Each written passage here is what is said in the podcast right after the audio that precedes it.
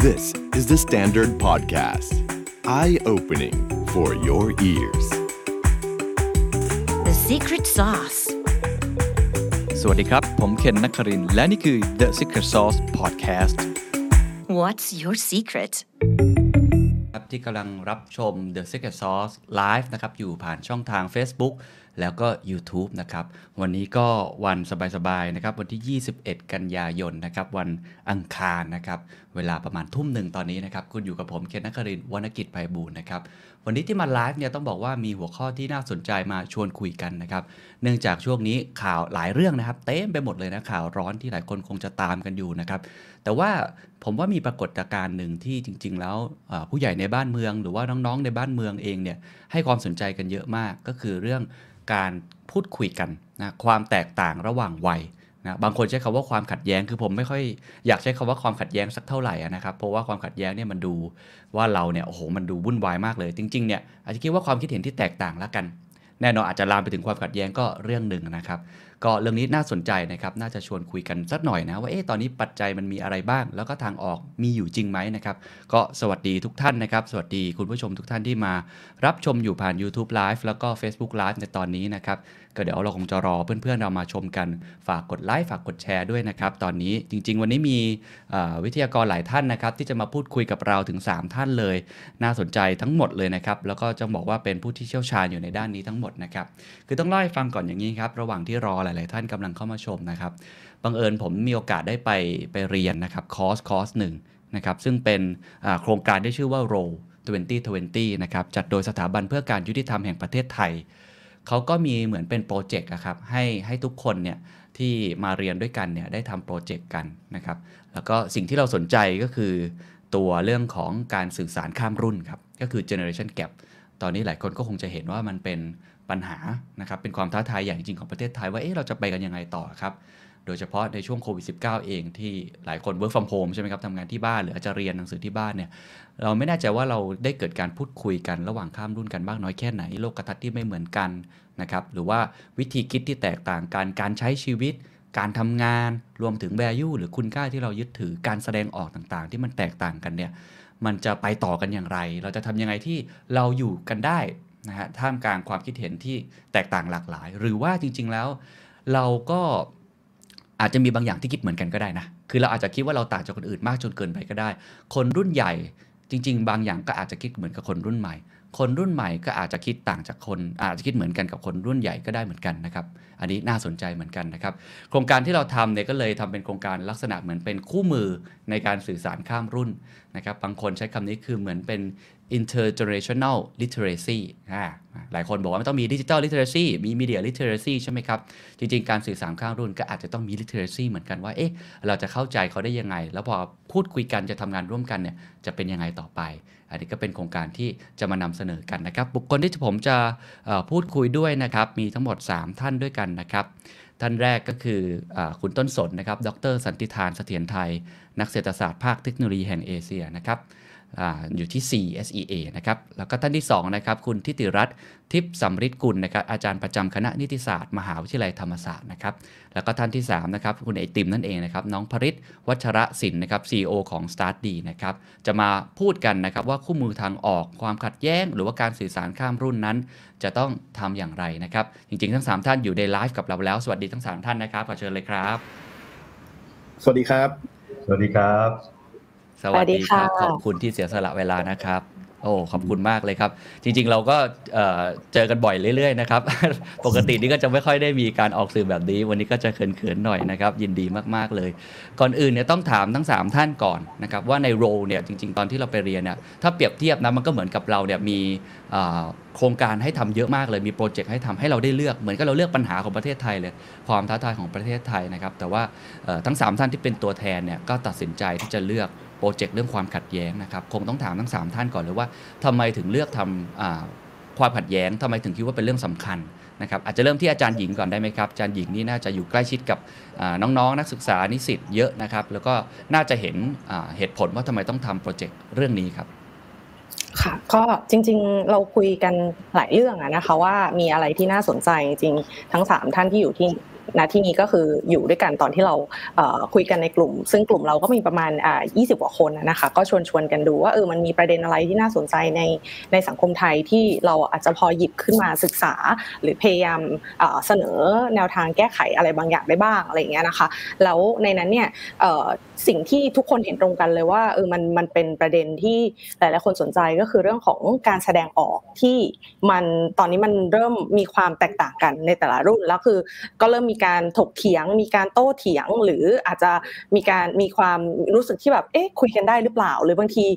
เห็นมีคนเห็นต่างกับเราแน่ๆแหละแต่เหมือนจะคุยกันยากจังเลยอะไรเงี้ยเหมือนเรื่องนี้มันเป็นประเด็นใหญ่ ๆ ซึ่ง เชื่อมโยงไปกับประเด็นอื่นๆ ที่เป็นประเด็นสำคัญของสังคม เช่นเรื่องความเท่าเทียมความเหลื่อมล้ำนะคะ แล้วก็เรื่องปัญหาเชิงโครงสร้างอื่นๆอีกเยอะแยะเลย ทีนี้ก็อันนี้ก็เป็นอย่างหนึ่งก็คือว่าเรามองว่ามันเป็นเรื่องสำคัญในสังคม อย่างน้อยๆถ้าเกิดว่าเราคุยกันไม่ได้อะมันมันไม่รู้จะไปต่อยังไง หรือมันไม่รู้จะแลกเปลี่ยนกันอย่างไรนะคะ อันนี้ก็คือประเด็นแรกประเด็นที่ 2 ก็พูดกันอย่างตรงไปตรงมา ก็คือเราก็เป็นกลุ่มเล็ก ๆ ใช่ไหมคะก็ไม่ได้มีเวลามากนักในการที่จะดึงประเด็นขึ้นมาศึกษาเนาะเราก็เลยเลือกเรื่องที่อาจจะใช้เวลาไม่เยอะมาก เพื่อที่จะทำความเข้าใจ เฉพาะเจาะลงไปที่ประเด็นเรื่องของความแตกต่างในเรื่องของการแสดงออกหรือในเรื่องของความคิดเห็นพวกนี้ค่ะ แล้วก็ลองลองลงไปดูที่ที่ประเด็นนี้ค่ะ ก็อันนี้ก็คร่าว ๆ ก็คือดู 2 ประเด็นก็คือมันเป็นเรื่องที่กำลังร้อนแรง แล้วก็ทุกคนกำลังสนใจเนาะแล้วก็อีกเรื่องหนึ่งก็คือว่าใน capacity ที่เรามีเราอาจจะพอหยิบเฉพาะเรื่องนี้ขึ้นมาทำได้ พี่ต้นสนกับไอติมอาจจะมีอะไรเสริมได้นะคะ ครับอ่าให้คุณต้นสนเล่าต่อนะครับนะครับ ว่าในมุมคุณต้นสนเนี่ยทำไมสนใจประเด็นนี้ครับ ครับได้เลยครับ ก็ ผมคิดว่าส่วนหนึ่งอาจจะมาจากการที่ผมอาจจะนับว่าตัวเองเป็นคนรุ่นรุ่นกลางนะครับเป็นรุ่นที่เป็นเป็นสะพานเชื่อมอยู่ระดับหนึ่ง แล้วก็ทำงานกับทั้งผู้ใหญ่กับทั้งคนรุ่นใหม่ใช่ไหมครับ เพราะฉะนั้น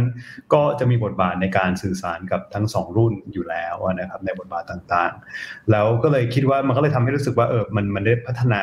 อาจจะเป็นเหมือนกล้ามเนื้อทักษะอันหนึ่งเหมือนกันที่พยายามเข้าใจทั้งสองกลุ่มนะครับ ซึ่งมันซึ่งก็แน่นอนมีความแตกต่างกัน ทำมาเรื่อยๆก็เลยรู้สึกว่าเอ๊ะความจริงเนี่ย ความแตกต่างมันมันไม่ใช่ปัญหาเนาะความจริงแล้วเราเราด้วยความที่ผมในหนังสืออย่าง The Great Remake ก็ดีที่ออกมาต่างเนี่ยผมก็จะให้ความสำคัญว่าจริงๆแล้วความต่างมันเป็นสิ่งที่ดี เพราะว่า diversity เนี่ยมันทำให้เกิด creativity มันทำให้เกิดความคิดทั้งสรรค์ใหม่ๆทางออกใหม่ๆ มันเป็นสิ่งที่ดี แต่ว่าเมื่อความแตกต่างมันทำให้เกิดถึงขั้นขัดแย้งรุนแรงกันเนี่ยมันมันสื่อสารกันไม่ได้เนี่ยมันก็กลายเป็นโทษแทนนะครับก็เลยอยากจะมองเป็นโอกาสด้วยในทางกับการที่มันมีความแตกต่างจะทำยังไงให้มันออกมากลายเป็นสิ่งที่ดีได้ สิ่งที่มีประโยชน์ได้เป็นพลังในการเปลี่ยนแปลงที่ดีได้ เราก็เลยเนี่ยผสมมาสองอย่างเรื่องการมองเห็นโอกาสตรงนี้ การที่มันเป็นเป็นเป็นประเด็นที่ร้อนแรงอยู่ อย่างที่อาจารย์หญิงพูด แล้วก็การที่ตัวเองบทบาทมักที่อยู่ตรงกลางอยู่แล้วด้วยพยายามเข้าใจทั้งสองด้านก็เลยคิดว่ามันเป็นเรื่องที่น่าน่าสนใจน่าศึกษาต่อครับ ครับคือความแตกต่างจริงๆ ถ้ามองอีกมุมหนึ่งก็เป็น diversity เป็นความหลากหลาย ซึ่งจริงๆเนี่ยมันเป็นพลังอย่างยิ่งนะฮะ ในการรวบรวมไอเดียความคิดนะ ใน Google ในถึงขั้นให้เป็นมอตโต้เลยว่า diversity is beautiful อะไรแบบนี้นะครับ เพราะฉะนั้นถ้าเกิดเราสามารถประสานความหลากหลายได้ก็น่าสนใจ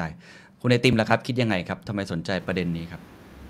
ความจริงคล้ายๆกับที่ทางอาจารย์หญิง แล้วก็คุณต้นสนเกินไว้นะครับ ผมว่าพอเราเริ่มทำงานกลุ่ม ในบริบทของหลักสูตรตรงนี้ผมว่ามันมี 2 ข้อจำกัดที่มันทำให้เวลาเราพูดถึงการแก้ปัญหาประเทศเนี่ยเราต้องสโคบลงมานิดหนึ่งข้อจำกัดแรกก็คือว่าพอเราเป็นกลุ่ม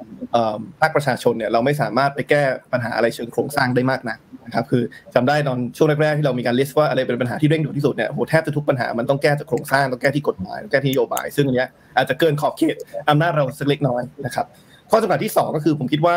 ในกลุ่มเราเองครับ20 คนเนี่ยก็มี ความหลากหลายมากนะครับ ไม่ว่าจะเป็นหลากหลายอายุหลากหลาย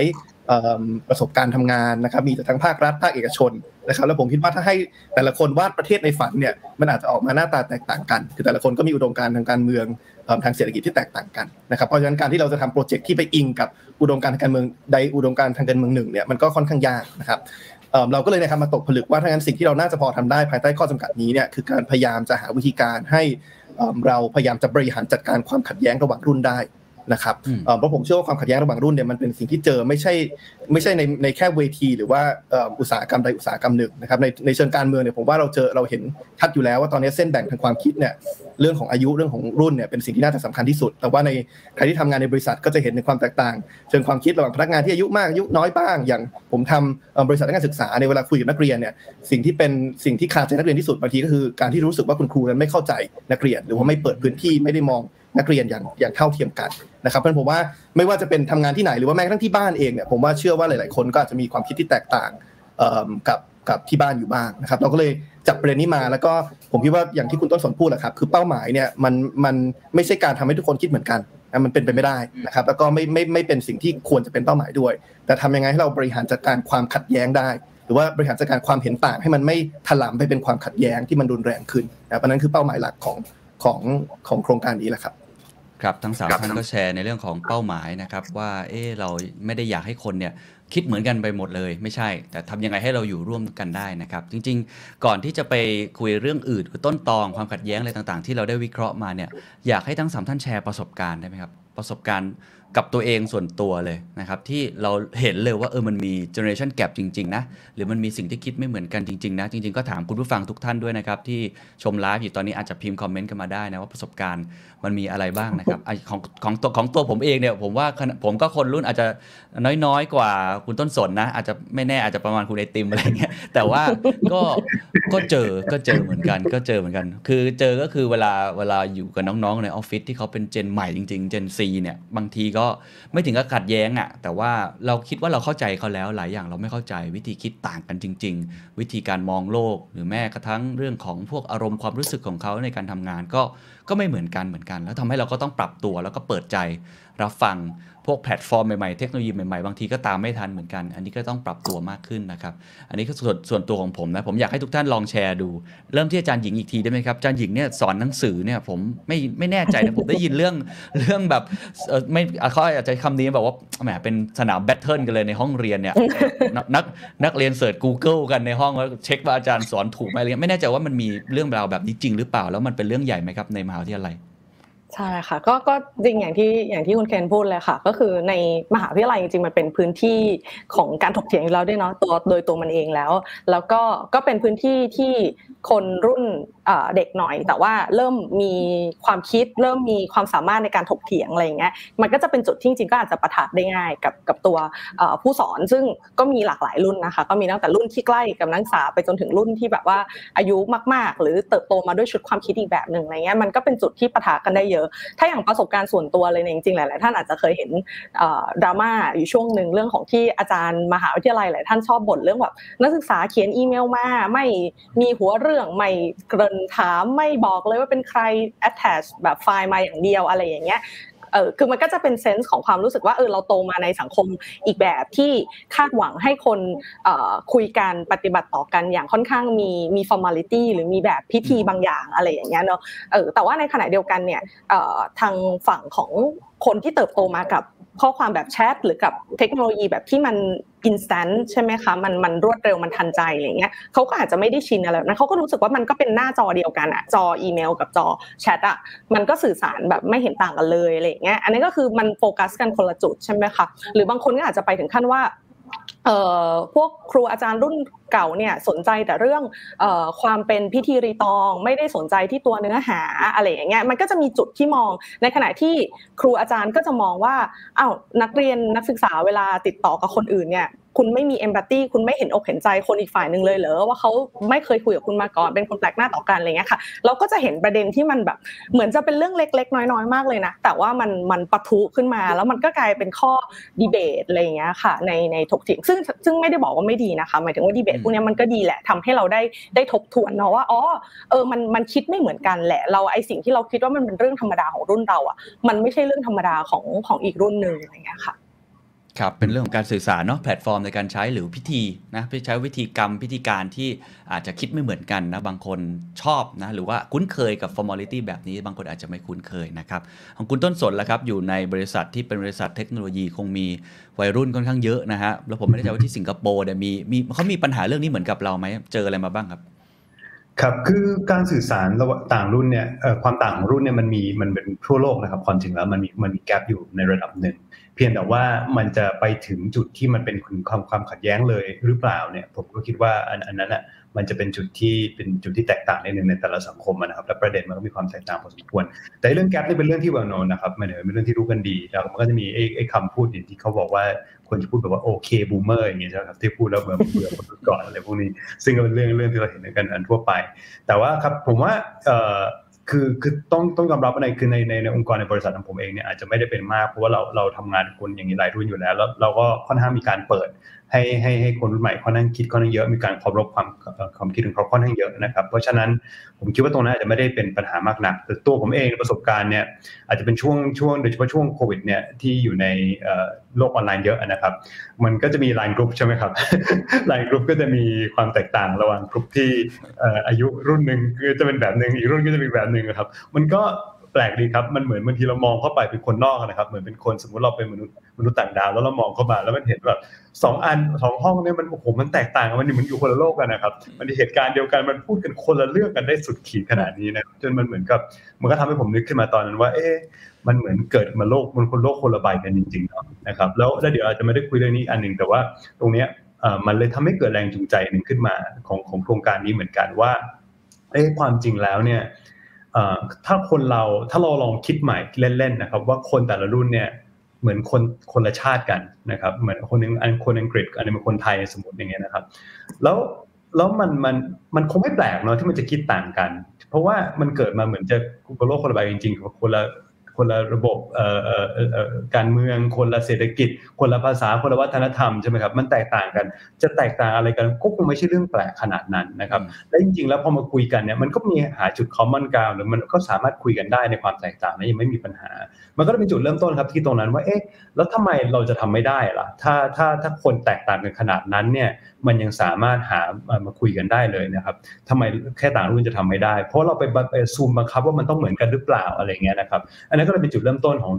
ของของเหมือนกับ แรงจูงใจเหมือนกันที่เราคิดว่าเอ๊ะถ้าเรามีไกด์เหมือนกับไกด์เวลาเราจะไปเที่ยวต่างประเทศแล้วเราต้องเรียนรู้กับวัฒนธรรมของเขาว่าจะสื่อสารเขายังไงเรื่องไหนเป็นเรื่องเซนซิทีฟของเขาเนี่ยถ้าเรามีแบบเดียวกันเนี่ยสำหรับในรุ่นเนี่ยมันจะช่วยไหมนะครับอันนี้ก็เลยเป็นจุดเริ่มต้นครับของไอเดียทั้งหลายในโครงการนี้มาเหมือนกัน ครับคือสิ่งที่คุณต้นสนพูดน่าสนใจ คือมันเป็น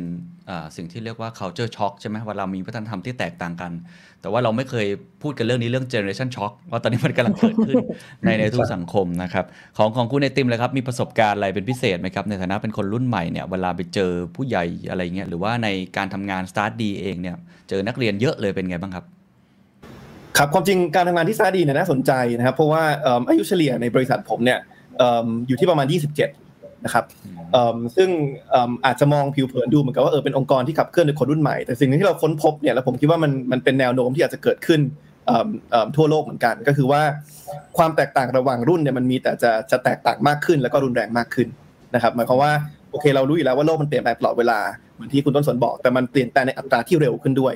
นะครับเพราะฉะนั้นเนี่ยผมมีความรู้สึกว่าความแตกต่างระหว่างคนอายุ 35 กับ 25 เนี่ยจะแตกต่างกันน้อยกว่าระหว่าง 25 กับ 15 นะเพราะว่าโลกที่คนอายุ 15 เติบโตขึ้นมาเนี่ยมันต่างจากโลกที่คนอายุ 25 เติบโตขึ้นมามากกว่าความแตกต่างระหว่างโลกของคนอายุ 25 กับคนอายุ 35 คือถึงแม้จำนวนปีจะห่างกันเท่ากัน 10 ปีเนี่ยแต่มันอัตราการเปลี่ยนแปลงมันเร็วกว่านะครับเพราะฉะนั้นปัญหานี้ผมว่าเป็นปัญหาที่เราเตรียมรับต้องเตรียมรับมือไว้เลย ว่าจะเจอไปอีกเรื่อยๆในอนาคตและจะเจอในอัตราที่อาจจะรุนแรงกว่านะครับเราก็เห็นครับในที่ทำงานที่ StartDee ว่าถึงแม้บางคนอาจจะอายุห่างกันจำนวนปีไม่มาก 35 กับ 25 เนี่ยแต่โหความคิดบางอย่างมันก็ สไตล์การทำงาน สิ่งที่ให้ความสำคัญมันก็แตกต่างกันมากพอสมควรนะครับแต่ถ้าเปลี่ยนจากหมวก StartDee มาในหมวกการเมืองเนี่ยผมอยากจะต่อยอดจากประเด็นที่คุณต้นสนพูด ก็คือว่าพอเรามานั่งคิดดูจริงๆแล้วเนี่ยเราจะเห็นว่าโลกที่แต่ละคนเติบโตขึ้นมามันแตกต่างกันมากนะครับแล้วผมอาจจะแชร์ผมว่าเป็นเป็นเหตุการณ์หนึ่งหรือว่ามุมมองหนึ่งที่มันค่อนข้างอาจจะขยายเรื่องนี้ให้เห็นได้ชัดนะครับคือสมมุติเราลองเปรียบเทียบคนที่อายุปัจจุบันอายุ 60 กับคนที่ปัจจุบันอายุสัก 20 ต้นๆนะครับ คนที่อายุ60ในตอนเติบโตขึ้นมา สมัยที่เขาเป็นวัยรุ่นเนี่ยก็จะเติบโตขึ้นมาในยุคสงครามเย็นอาจจะคุ้นเคยกับสภาพแวดล้อมที่มีการแย่งชิงกันสองมหาอำนาจพยายามจะแทรกแซงกิจการของแต่ละประเทศเพราะฉะนั้นความเชื่อเรื่องชาตินิยมเนี่ยมันจะมันจะแรงมากนะครับเพราะว่าเขาก็จะมีความระวัดระแวงระวัดระแวงว่าต่างชาติเนี่ยจะมีการแทรกแซงเข้ามาหรือเปล่านะครับในขณะที่คนที่ 20 ต้นๆเนี่ยเติบโตมาในโลกที่มีเทคโนโลยีเต็มไปหมดนะครับเส้นแบ่งระหว่าง พรมแดนระหว่างประเทศเนี่ยมันจางมากนะครับเขารู้สึกใกล้ชิดกับคนต่างประเทศไม่น้อยไปกว่าคนในประเทศเองนะครับเวลาเขาเข้า Facebook เข้าโลกออนไลน์เนี่ยเขาก็สัมผัสกับวัฒนธรรมที่หลากหลายจากต่างประเทศเยอะมาก ถึงขั้นที่ว่าบางคนบอกว่าคนรุ่นใหม่ในแต่ละประเทศเนี่ยจะใกล้ชิดกันมากกว่าคนรุ่นใหม่ในประเทศหนึ่งกับผู้ใหญ่ในประเทศเขาก็ได้นะเพราะเป็นแบบเนี้ยมันเลยทำให้การตีความคำว่าชาติของแต่ละรุ่นมันแตกต่างกันมากนะครับในขณะที่คนรุ่นก่อนเนี่ยอาจจะยึดติดกับคำว่าชาติมาก มองว่าชาติเป็นเรื่องที่สำคัญมากต้องปกป้องเนี่ยแต่คนรุ่นใหม่จะรู้สึกว่าเออคำว่าชาติมันอาจจะมีความสำคัญน้อยลง แล้วการเป็นพลเมืองของโลกเนี่ยอาจจะมีความสำคัญมากขึ้นนะครับอันนี้เป็นเป็นสิ่งที่งานวิจัยก็รองรับว่าเด็กไทยเนี่ยมีการมองตัวเองเป็นพลเมืองของโลก มีความอยากจะเข้าไปแก้ไขปัญหา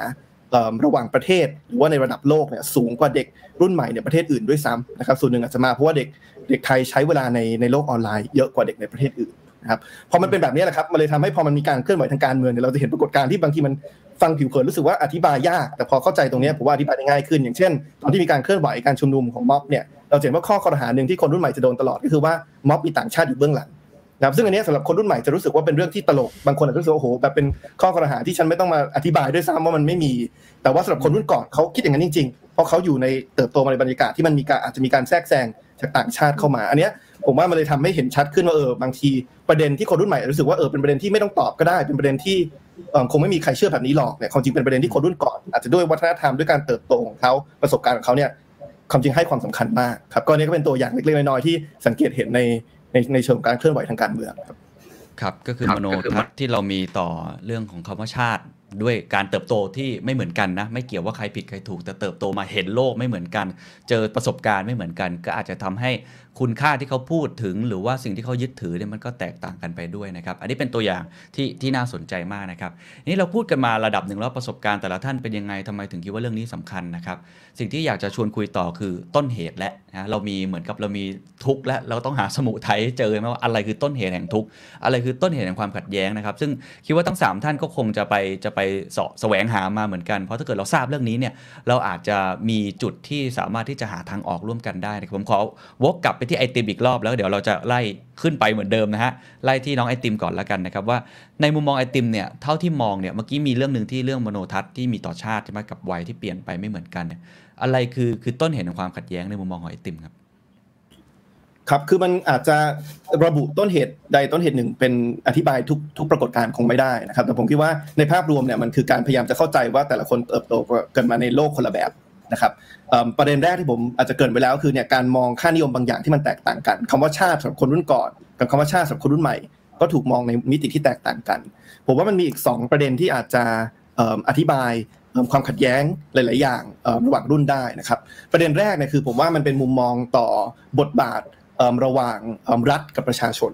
นะครับคือเราถามว่าความสัมพันธ์ระหว่างรัฐกับประชาชนเนี่ยมันเป็นอย่างไรเนี่ยผมคิดว่าคนรุ่นก่อนคนรุ่นใหม่ อันนี้ไม่ไม่อยากจะเหมารวมนะครับเพราะแต่ละรุ่นก็มีความแตกต่างกัน แต่ว่าส่วนใหญ่ถ้าเราสัมภาษณ์มาเนี่ยจะมองต่างกันครับคนรุ่นก่อนหลายคนเนี่ยจะมองความสัมพันธ์ระหว่างรัฐกับประชาชนเนี่ยเหมือนกับพ่อแม่กับลูกนะครับเรามักจะได้ยินคำว่าพ่อปกครองลูกนะครับเพราะฉะนั้นแน่นอนครับหน้าที่ของพ่อแม่ที่ดีเหมือนกับหน้าที่ของรัฐที่ดีก็คือการดูแลลูกหรือดูแลประชาชนครับแต่พอเรามองในลักษณะแบบนี้ปุ๊บเนี่ยมันจะเกิดข้อจำกัด 2 อย่าง อย่างแรกคือมันจะมีความคาดหวังว่าลูกเนี่ยอาจจะต้องมีความอดทนอดกลั้น สมมติว่าพ่อแม่เริ่มดูแลลูกไม่ดี รัฐเริ่มดูแลประชาชนไม่ดีเนี่ยอาจจะต้องมีความอดทนอดกลั้นที่จะไม่ออกมาวิพากษ์วิจารณ์ แล้วก็พยายามช่วยเหลือให้การดูแลของรัฐมันดีขึ้นนะครับ อันนี้ก็จะเป็นมุมมุมมองของคนรุ่นก่อนในรูปแบบหนึ่งอย่างที่2เนี่ยคือพอเรามองความสัมพันธ์ระหว่างรัฐกับประชาชนเป็นแบบพ่อแม่กับลูกเนี่ยมันเป็นความสัมพันธ์ที่มันขาดไม่ได้หมายถึงว่าจะตัดขาดไงก็ตัดขาดไม่ได้นะหมายความว่าประชาชนถึงแม้ไม่พอใจรัฐจะ ไปอยู่ประเทศอื่นจะตัดสัญชาติเนี่ยมันมันตัดไม่ได้ แล้วมันก็เลยทำให้คนรุ่นก่อนเนี่ยไม่เข้าใจกับปรากฏการณ์ที่คนรุ่นใหม่หลายคนอยากจะย้ายออกจากประเทศ แต่ในมุมกลับกันเนี่ยผมคิดว่าคนรุ่นใหม่เนี่ยมองความสัมพันธ์ระหว่างรัฐกับประชาชนเนี่ยไม่ได้ในฐานะพ่อแม่กับลูก แต่มองในฐานะอาจจะเป็นผู้ประกอบการกับผู้บริโภค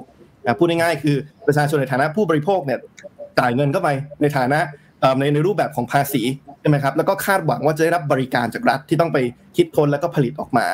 ถ้าบริการไม่ดีเราในฐานะลูกค้าก็มีสิทธิ์ที่จะเรียกร้องวิพากษ์วิจารณ์แล้วก็แล้วก็แล้วก็ขับเคลื่อนให้ได้บริการที่มันดีขึ้น ถ้าเรารู้สึกเราจ่ายเงินเข้าไปแล้วไม่ได้บริการที่มันดีคุ้มค่ากับสิ่งที่เราได้กลับคืนมาเนี่ยเราก็เรียกร้อง แล้วก็ถ้าเกิดว่าเรียกร้องไปแล้วพยายามจะแก้ไขแล้ว ปรากฏว่าบริษัทนี้ก็ไม่สามารถผลิตบริการได้ดีเนี่ยเราก็เปลี่ยนเปลี่ยนเจ้านะครับอันนี้ก็คือการย้ายประเทศผมเลยมองว่าเหมือนกับเวลาเราจ่าย subscription platform ครับสมมติจ่าย Netflix ไปค่าสมาชิกรายเดือนก็เหมือนภาษี ถ้าเกิดไม่ได้ คอนเทนต์ที่ดีกลับมาเราก็เปลี่ยนไปอยู่แพลตฟอร์มเดียวนะครับซึ่งผมว่าประเด็นนี้มันสะท้อนให้เห็นชัดมากในการมองความสัมพันธ์ระหว่างครูกับนักเรียนนะครับเพราะว่าคนรุ่นก่อนก็จะมองคล้ายๆกันว่าครูกับนักเรียนก็คือคุณครูเหมือนเป็นคุณพ่อคุณแม่ที่ดูแลนักเรียนที่เป็นลูกใช่ไหมครับเพราะฉะนั้นนักเรียนก็ต้องอดทนอดกลั้นต้องฟังคุณครูนะครับ แต่ว่าคนรุ่นใหม่ก็จะมองว่าเฮ้ยคุณครูก็เป็นเจ้าหน้าที่ของรัฐ ก็ได้รับเงินเดือนที่ มาจากภาษีประชาชนเป็นสวัสดิการที่ประชาชนควรจะได้รับเพราะฉะนั้นการเรียนการสอนไม่ดีเนี่ยเขาก็มีสิทธิ์ออกมาเรียกร้องวิพากษ์วิจารณ์ได้ครับตัวประเด็นที่ 2 อีกนิดนึงครับคืออันนี้ไม่ได้เกี่ยวกับความสัมพันธ์ระหว่างรัฐกับประชาชนแล้ว แต่ว่าผมว่ามันเป็นแนวทางการแก้ไขปัญหานะครับภาพหนึ่งที่เวลาเราโชว์แล้วเนี่ยแล้วคนแต่ละรุ่นมองต่างกันมากเนี่ยคือภาพของใครอาจจะพอพอพอพอจำได้นะครับภาพของการที่มีรถเมย์พังกลางถนน แล้วก็มีประชาชนจำนวนมากที่นั่งอยู่ในรถเมย์เนี่ยออกมา แล้วก็พยายามจะขับจนกระทั่งว่าผลักผลักรถเมย์ให้มัน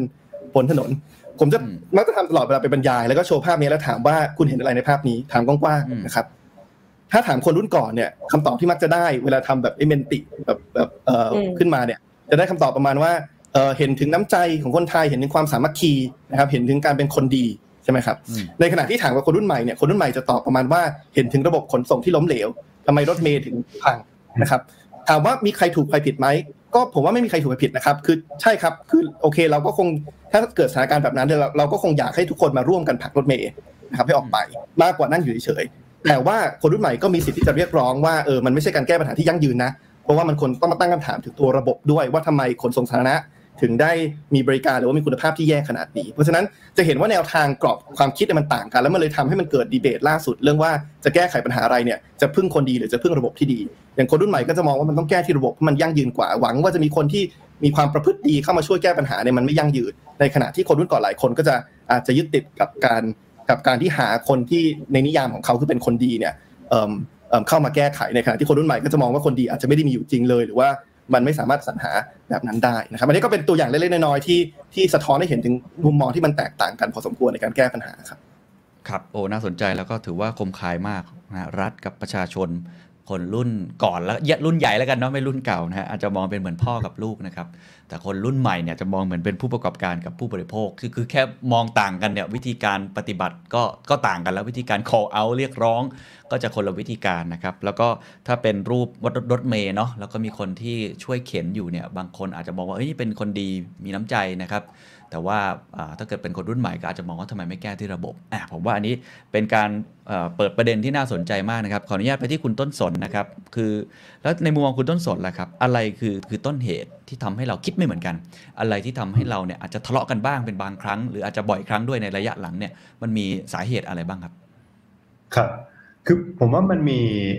มันมีความต่างจริง ๆ อยู่นะครับ อันหนึ่งแล้วแล้วก็มันก็มีความต่างในรูปแบบการสื่อสารด้วยนะครับสองสองแบบที่ที่แตกต่างกัน ผมอาจจะเริ่มพูดจากอันที่สองก่อนละกันนะครับเรื่องรูปแบบการสื่อสาร เพราะบางครั้งเนี่ย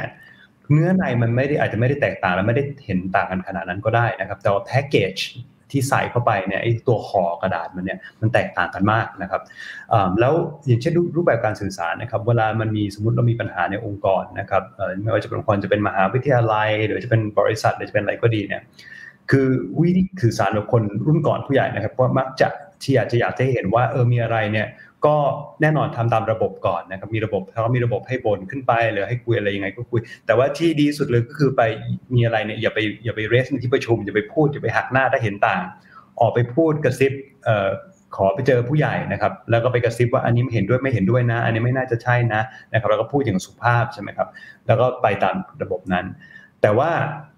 จำบางทีคนรุ่นใหม่ครับถ้ามองตรงนี้เนี่ยเขาจะมองว่าแทนไอการทำแบบนั้นเนี่ยมันเป็นวิธีที่มันอาจจะไม่ค่อยโปร่งใสก็ได้นะ เพราะว่าแทนที่จะมีอะไรเนี่ยควรจะพูดออกไปเลยนะครับเเพื่อให้ทุกคนเข้าใจพร้อม ๆ กัน แล้วไม่ใช่ว่าเราเหมือนกับไปไปแอบล็อบบี้หรือแอบไปพูดอะไรของตัวเราเองส่วนตัวนะครับนอกระบบ อันนั้นมันก็จะเป็นไม่เหมาะสมเท่าไหร่นะครับอันนั้นก็เป็นอันหนึ่งอีกอันหนึ่งเนี่ยครับที่เราจะเห็นกันเยอะก็คือว่า การที่บางครั้งเนี่ยเราเอ่อเอ่อมันจะมีเรื่องการทำพวกเกี่ยวกับ call out ใช่ไหมครับในอาจจะผ่านอืมโซเชียลมีเดียหรือผ่านสื่อต่างๆ เพื่อที่จะเวลารู้สึกว่ามันมีความไม่พอใจบางอย่าง แล้วแล้วเวลาการเรียกร้องตามระบบเนี่ยมันไม่ได้ผลนะครับ ตรงนี้เนี่ยมันก็จะเป็นสิ่งที่สำหรับผู้ใหญ่เนี่ยเขาก็จะมองว่าโอ้โหมันแบบ หยาบคายมันแย่มากยิ่งเขามีความคิดแบบที่เมื่อกี้ไอ้คุณติมพูด เช่นบอกว่ามองว่าเป็นพ่อแม่ มันก็เหมือนลูกก้าวร้าวกับพ่อแม่มานั่งด่าอะไรมันก็ยิ่งไม่ใช่ไปใหญ่เลยใช่ไหมทำไมมันน่าเกลียดอย่างนี้ทำไมมันแย่อย่างนี้ใช่ไหมครับ แต่พอพอเราไปขุดๆดูเนี่ยในในมุมของคนรุ่นใหม่เนี่ยมันก็มีประเด็นอีกแบบหนึ่งตรงที่ว่าถ้าเขามีความรู้สึกว่าเขาเคยลองมาแล้วในระบบนะครับ และการคุยกับสิบเสียงเสียงเขามันไม่ไม่ได้รับการได้ยินไม่ได้รับการฟังเนี่ย เขาก็อยากจะพูดให้มันดังขึ้นจนกว่าคนจะได้ยินใช่ไหมมันก็เป็น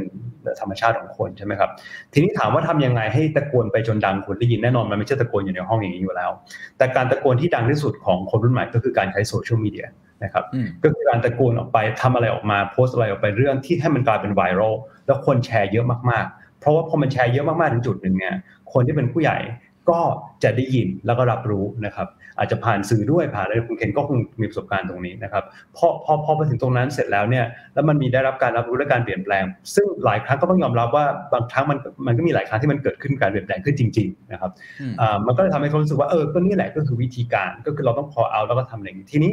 ถามว่าโพสต์ยังไงให้มันไวรัลการโพสต์ให้มันอะไรมันไวรัลเนี่ยเอ่อผมก็ไม่ได้เชี่ยวชาญเนาะแต่ว่าหลายคนก็จะบอกว่าโอเคมันก็จะอาจจะต้องใช้คำที่มัน คมคายหน่อยมีการเสียดสีหน่อยมีอะไรออกหน่อย เพื่อให้มันโพสต์แชร์กันต่อแล้วสนุกแล้วมัน viral นะครับ ซึ่งมันก็เลยกลายเป็นต้นตอของบางทีการสื่อสารที่มันอาจจะค่อนข้างดูรุนแรง หรือว่าดูค่อนข้างจะเสียดแทงหรืออะไรต่างๆนะครับ ซึ่งผู้ในมุมของผู้ใหญ่ก็เป็นอะไรที่รับไม่ได้เลย แต่ในมุมของเด็กเนี่ยเขาก็มองว่าอะก็มันก็ work อะวิธีนี้เป็นวิธีเดียวเพราะว่าถ้าไม่ทำวิธีนี้เนี่ยไม่มีใครได้ยินเสียงเขาเลยนะครับเพราะฉะนั้นพอมองตรงนี้เนี่ยมันก็จะเห็นว่าเออวิธีการสื่อสารของยุคคนที่เกิดมาในโซเชียลมีเดียและ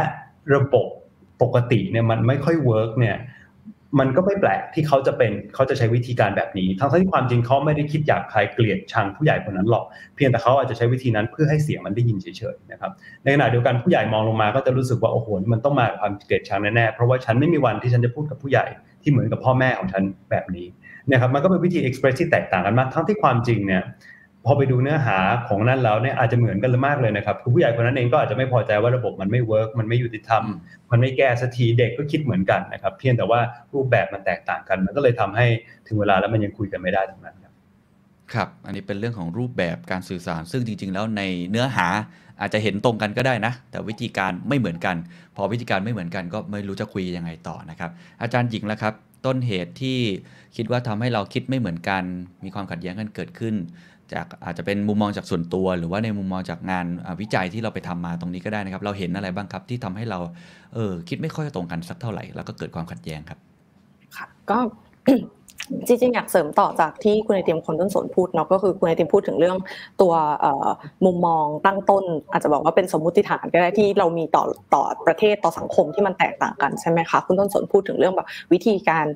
สื่อสารที่มันอาจจะไม่เหมือนกัน เราอาจจะพูดในมุมที่เรื่องของว่าสกิลสค่ะอยากจะเสริมว่าคือทักษะในการในการพูดคุยกันหรือในการจะเขาเรียกว่าอะไรจัดการความขัดแย้งเนาะมัน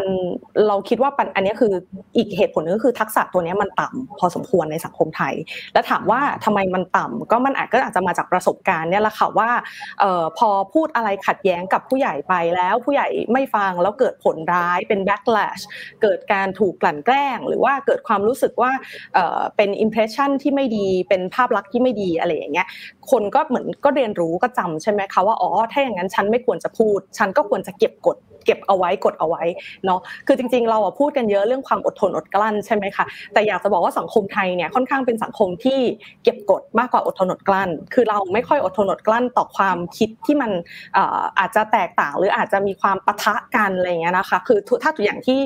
คุณต้นสนพูดว่าถูกชาเลนจ์ในที่ประชุมเนี่ยเราก็อาจจะไม่ค่อยชอบแหละเออแต่ในอีกทางหนึ่งก็คือว่า พอเราไม่ค่อยทนกับอะไรที่เราไม่ค่อยชอบใจเนี่ยกลายเป็นว่าเราอะทนเก็บมันไว้ในใจมากกว่าที่จะที่จะพูดออกมากลายเป็นว่าพอกดมันไว้เยอะๆอะมันก็เลยไม่สามารถยอมรับอะไรที่มันหลากหลายได้ แต่ว่าความหลากหลายมันมีอยู่จริงไงคะต่อให้เรายอมรับหรือไม่ยอมรับก็ตามอะมันมีอยู่แล้วตรงนั้นเนาะก็เลยส่วนตัวคิดว่ามันมันมีลักษณะของความที่เออเราไม่ค่อยคุ้นชินกับกับวิธีการปะทะอะไรพวกเนี้ยเนาะแล้วกลายเป็นว่าพอพอคนรุ่นเนี้ยค่ะ รุ่นรุ่นที่เป็นรุ่นใหม่แล้วเขารู้สึกว่าเออ มันใช้สถานการณ์มันแย่ในสายตาเขาอย่างเงี้ยเนาะแล้วมันก็เขาก็อาจจะเห็นตัวอย่างของการพยายามเอ่อสื่อสารหรือการพยายามปะทะในรูปแบบใหม่ๆ ด้วยความที่เขามีเครื่องมือเขามีโซเชียลมีเดียเขามีความคิดสร้างสรรค์อะไรอย่างเงี้ยพอมันมันเริ่มมาในแนวเนี้ยมันก็เกิดช็อกเนาะเพราะเป็นสิ่งที่เราไม่คุ้น คือจริง ๆ ถ้าเราอยู่ในสังคมที่เราคุ้นเคยกับการปะทะกับการถกเถียงกันอยู่แล้วเนี่ยค่ะอ่อหนึ่งก็คือเราก็จะชินว่าอ๋อจริง ๆ แล้วไอ้ความไม่พอใจหรือความอารมณ์ความโกรธอะไรพวกนี้มันเป็นเรื่องปกตินะ เราสามารถจัดการกับมันได้ เราสามารถคุยกันได้ อันหนึ่งใช่ไหมคะหรืออีกทางหนึ่งก็คือว่าถ้าเราคุ้นชินกับสังคมที่มันมันจัดการความขัดแย้งแบบนั้นอะไอ้ความขัดแย้งมันก็จะไม่ใหญ่เนาะความไม่พอใจมันก็จะไม่ไม่ขยายตัวไปเรื่อยๆ เพราะว่ามันได้ปลดปล่อยออกมาแล้วในช่วงระหว่างทางที่เราจะพยายาม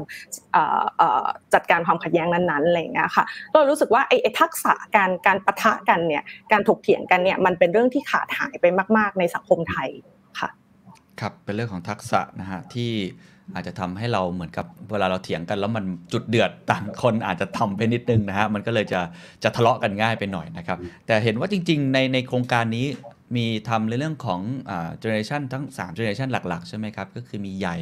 กลางแล้วก็อาจจะใหม่เนี่ยที่เขาอาจจะมีพื้นเพที่ background ชีวิตไม่เหมือนกันทำให้เขาคิดต่างกันอาจารย์หญิงแชร์ให้ฟังสั้น ๆ ได้ไหมครับว่า แต่ละรุ่นเนี่ยเขามีมีอะไรที่มันเป็นผมไม่อยากใช้ว่า stereotype นะแต่เป็น p e r s o n a ละกันที่ที่มันค่ะอาจจะทำให้เราพอที่จะเข้าใจได้มากขึ้น แล้วก็เดี๋ยวจะให้คุณตุนสนอธิบายต่อว่ามันมันลากมันเกิดมาจากเพราะอะไรแต่ละวัยเนี่ยมันเจอเหตุการณ์ทางการเมืองเหตุการณ์ทางเศรษฐกิจ เหตุการณ์ของเรื่องของ pop culture อะไรที่แตกต่างกันด้วยอาจารย์หญิงแชร์ทั้งสามรุ่นนี้ได้ไหมครับ ได้ค่ะ ก็คือจริง ๆงานของเราก็คือเราก็พยายามทำความเข้าใจเนาะว่าเราก็จริงๆมันก็เป็นการแบ่งแบบหยาบๆมากๆเลย อันนี้ก็ต้องบอกว่าเราไม่ได้บอกว่าการแบ่งแบบนี้การทำความเข้าใจอย่างนี้มันจะเป็น stereotype ทั้งหมดของสังคมเนาะเพียงแต่ว่าการจะทำความเข้าใจอะไรสักอย่างมันก็ อาจจะต้องเริ่มจากการ generalize เนี่ยแหละ เข้าใจภาพคร่าวๆของมันก่อน แล้วเราก็ต้องเปิดใจเผื่อใจไว้นิดนึงว่าเออเฮ้ยมันอาจจะไม่เป็นอย่างนี้ทั้งหมดหรอก แต่ว่าภาพคร่าวๆมันเป็นแบบนี้นะคะ ก็เราก็มีพยายามเข้าไปทั้งทำเซอร์เวยพูดคุยกับคนนะคะทั้งทั้งแบบที่เป็นตัวต่อตัวทั้งแบบที่ไม่เห็นหน้าอะไรเงี้ยก็คือพยายามจะหาหลาย ๆ แบบเนาะเพราะแต่ละรุ่นเองเนี่ยเราก็สามารถเข้าถึงได้ไม่เหมือนกันอย่างเช่น รุ่นเด็กๆอาจจะแฮปปี้กับการทำออนไลน์เซอร์เวยแต่ว่าถ้ารุ่นผู้ใหญ่ก็อาจจะต้องไปค่อย ๆ คุยกับเขาใช่ไหมคะเพราะว่าเขาก็อาจจะไม่ได้ชินกับเครื่องไม้เครื่องมือเทคโนโลยีมากขนาดนั้นนะคะถ้าให้สรุปคร่าวๆเนี่ยเราก็จะเห็นว่ารุ่นรุ่นใหญ่เนี่ยนะคะก็อาจจะเป็นวัยที่เป็นวัยผู้บริหาร หรือวัยที่ค่อนไปทางใกล้ๆจะเกษียณและหรือจะเกษียณแล้วเนี่ยนะคะก็จะเป็นรุ่นที่ค่อนข้างเขาเรียกว่าอะไรมีความเติบโตมากับคุณค่าที่ที่มองอย่างที่คุณไอติมพูดว่าเออมองว่าสังคมมันเป็นชาติเนี่ยมันเป็นสิ่งที่เราต้องมีอยู่ร่วมกันทุกคนต้องมีหน้าที่ของตัวเองนะคะ อันนี้ก็จะเป็นแนวของของเขานะคะ แล้วก็ค่อนข้างอาจจะไม่ได้เข้าถึงข้อมูลในแบบเดียวกับในแบบเดียวในแบบเดียวกับเด็ก ๆ หรือคนรุ่นที่เด็กกว่านั้นนะคะ แล้วก็ด้วยความที่เขาก็อาจจะเติบโตมาในสังคมที่ค่อนข้าง stable นิดนึงเขาก็อาจจะไม่ได้แฮปปี้กับความเปลี่ยนแปลงเท่าไหร่ เวลาที่มันก็เลยค่อนข้างกังวลกับความเปลี่ยนแปลงนะคะ อันนี้ก็จะเป็นภาพรวมๆของรุ่นใหญ่นะคะพอมาเป็นรุ่นทีนี้อาจจะข้ามไปรุ่นเด็กเลยเพื่อที่เพราะว่ามันมันจะคอนทราสต์หน่อยเนาะอะแต่ถ้ารุ่นเด็กเนี่ยคือกลับกันเลยก็คือว่ารุ่นเด็กเนี่ยกลัวโลก เก่ามากกว่าโลกใหม่ คือเขาไม่ค่อยกลัวความเปลี่ยนแปลงเขากลัวว่าโลกจะไม่เปลี่ยนนะคะ คือจริง ๆ อันนี้คือเราจะเห็นได้เลยว่ากลับกลับกับหัวกับหางเลยเขากลัวว่าถ้าโลกจะเป็นแบบนี้ต่อไปเนี่ยเขาอยู่ต่อไม่ไหวเขารู้สึกว่ารุ่นเขาเนี่ยเป็นรุ่นที่มีอนาคต อันนี้คือสิ่งที่เราได้ยินตรงกันมาก ๆนะคะคนรุ่นใหม่ๆมากๆเนาะซึ่งซึ่งเดี๋ยวคุณต้นสนน่าจะอธิบายต่อได้ว่าเออมันมันมีที่มาที่ไปจากไหนเอ่อ และทีนี้ในในแง่ของเอ่อรุ่นอีกอย่างหนึงก็คือเขาค่อนข้างมีความ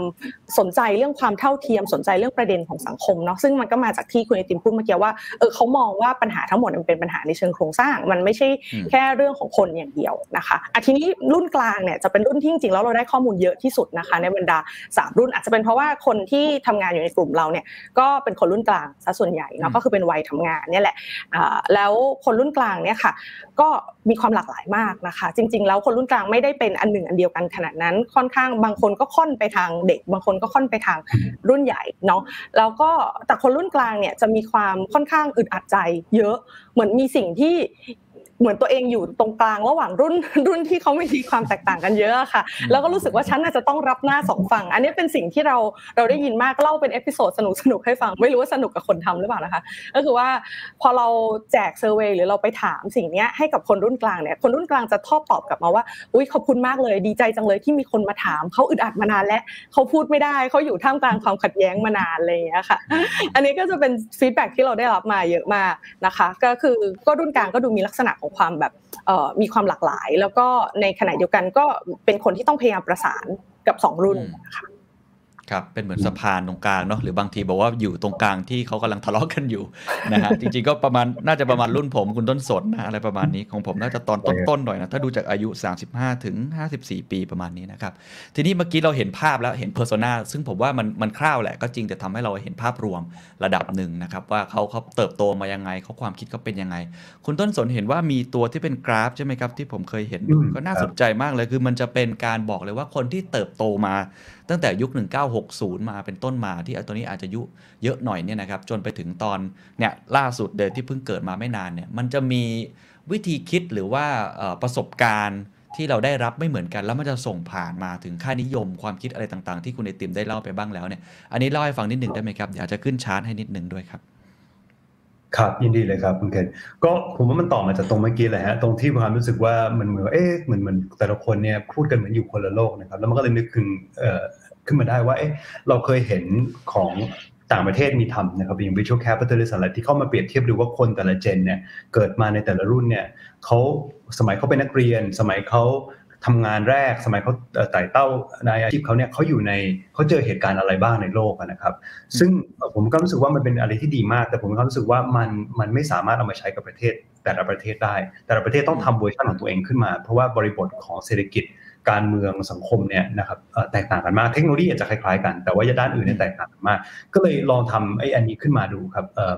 วิเคราะห์ของประเทศไทยนะครับว่าแต่ละแต่ละรุ่นเนี่ยเกิดมาแต่ละแต่ละยุคเนี่ยจะเจออะไรบ้างและเติบโตมาในโลกแบบไหนนะครับตอนเล่าให้ฟังเล่นๆสนุกๆว่าตอนแรกผมตั้งไฟล์ในชื่อว่า Metaverse นะครับคือเหมือนกับดูคนละจักรวาลกันจริงๆนะครับ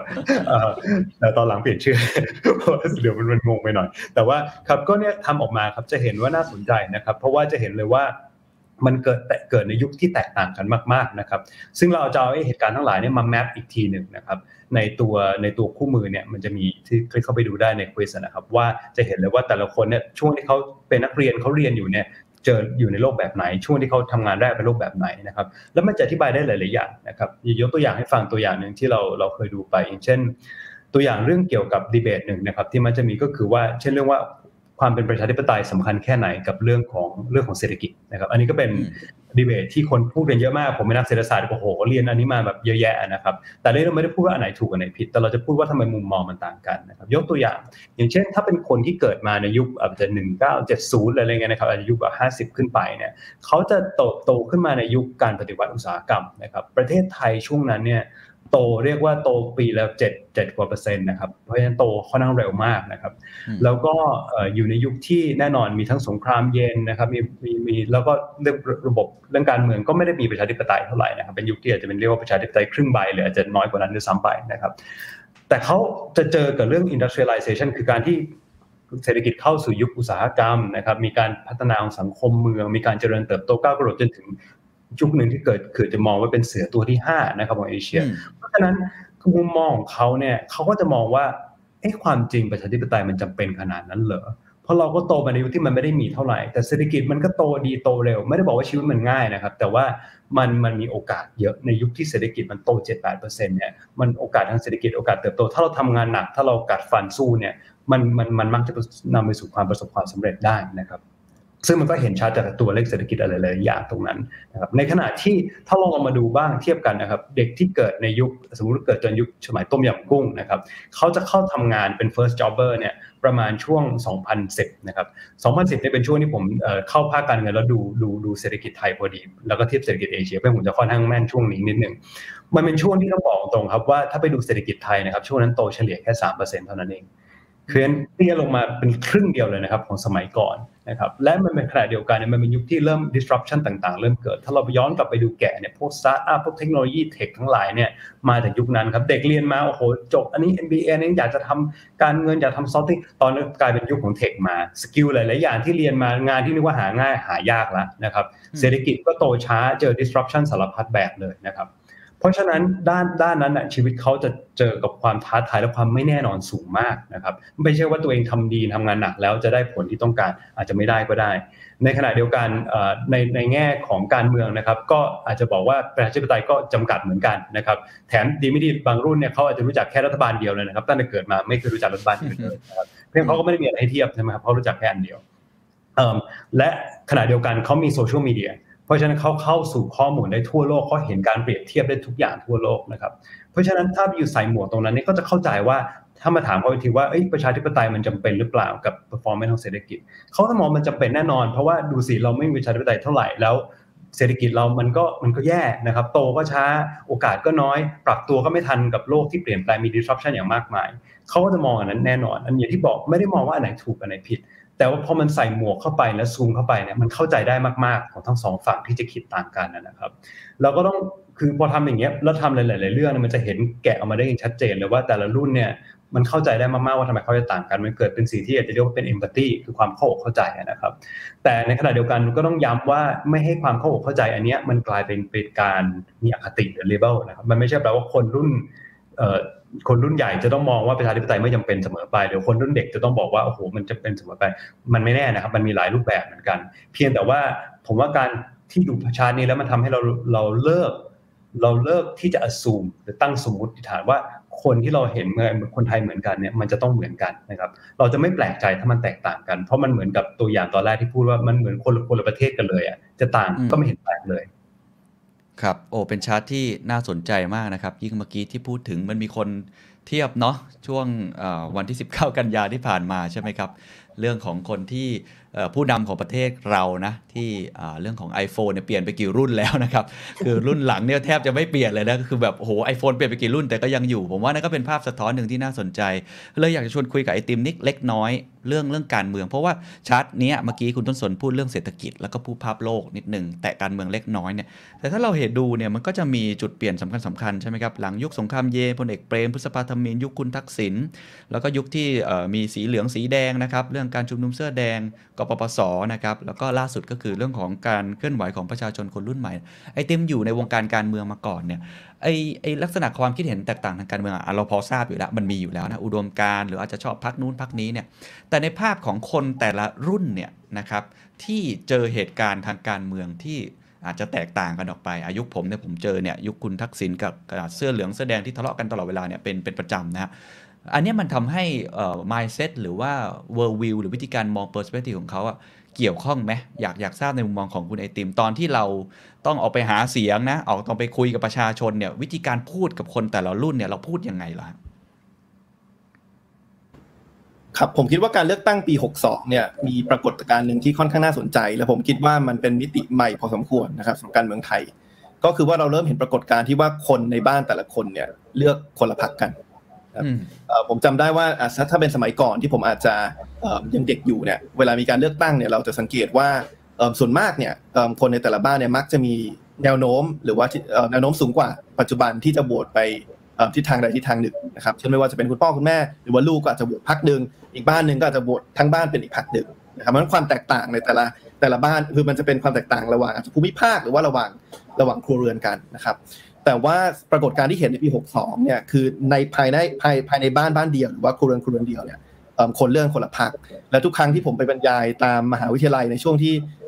เลือกตั้งเพิ่งเสร็จใหม่ๆเนี่ยคำถามหนึ่งที่ผมจะถามเสมอ คือเขาจะถามสองคำถามคำถามแรกคือออกไปใช้สิทธิ์หรือเปล่า ซึ่งอันนี้ส่วนส่วนมากก็ออกไปใช้สิทธิ์กันอยู่แล้ว ตามมาเนี่ยคือจะถามว่ามีใครเลือกพักเดียวกับพ่อแม่ตัวเองบ้าง น้อยมากครับ น้อยมากจริงๆ คือแบบเหลืออยู่ไม่กี่คนแล้วก็ไม่ไม่กล้าถามต่อว่ายังไงแต่ผมว่าเป็นคนส่วนน้อยมากนะครับ ซึ่งผมคิดว่าอันนี้ก็สะท้อนหลายๆอย่าง ว่าตอนนี้มันเส้นแบ่งความคิดเนี่ยมันมันอยู่ระหว่างรุ่นนะครับแล้วก็ล่าสุดถ้าจำได้ในการชุมนุมปีที่แล้วเนี่ยก็มีทางเข้าใจว่าเป็นสื่อ Workpoint นะครับที่ไปทำโพในในในในพื้นที่ม็อบแล้วก็ดูว่าคนส่วนใหญ่ที่ออกมาเนี่ยอายุเท่าไหร่บ้าง ซึ่งเข้าใจว่าส่วนใหญ่จะอายุ 27 ลงมา ซึ่ง ผมในฐานะอายุ 28 ปีที่แล้วอายุ 27 เนี่ยผมว่ารุ่นผมเป็นรุ่นที่ค่อนข้างคาบเกี่ยวพอสมควรระหว่างคนที่อาจจะเติบโตมาในยุคเสื้อแดงเสื้อเหลืองนะครับกับคนที่เติบโตมาในยุคที่เนี่ยอย่างที่คุณต้นสนบอกคือแบบแทบจะทั้งชีวิตที่จำความได้คือมีรัฐบาลชุดเดียวมาตลอดนะครับ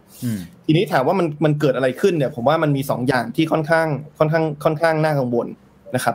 อย่างแรกเนี่ยคือการสวนทางกันระหว่างค่านิยมที่ เขาเห็นในระบบการศึกษาหรือในโรงเรียนที่เขาเรียนอยู่ กับค่านิยมที่เขาเห็นในโลกออนไลน์นะครับประเด็นหนึ่งที่ผมว่าชัดเจนมากและอธิบายได้หลายอย่างว่าทำไมหลาย ๆ คนที่ออกมาชุมนุมเนี่ยเป็นนักเรียนและเป็นนักเรียนผู้หญิง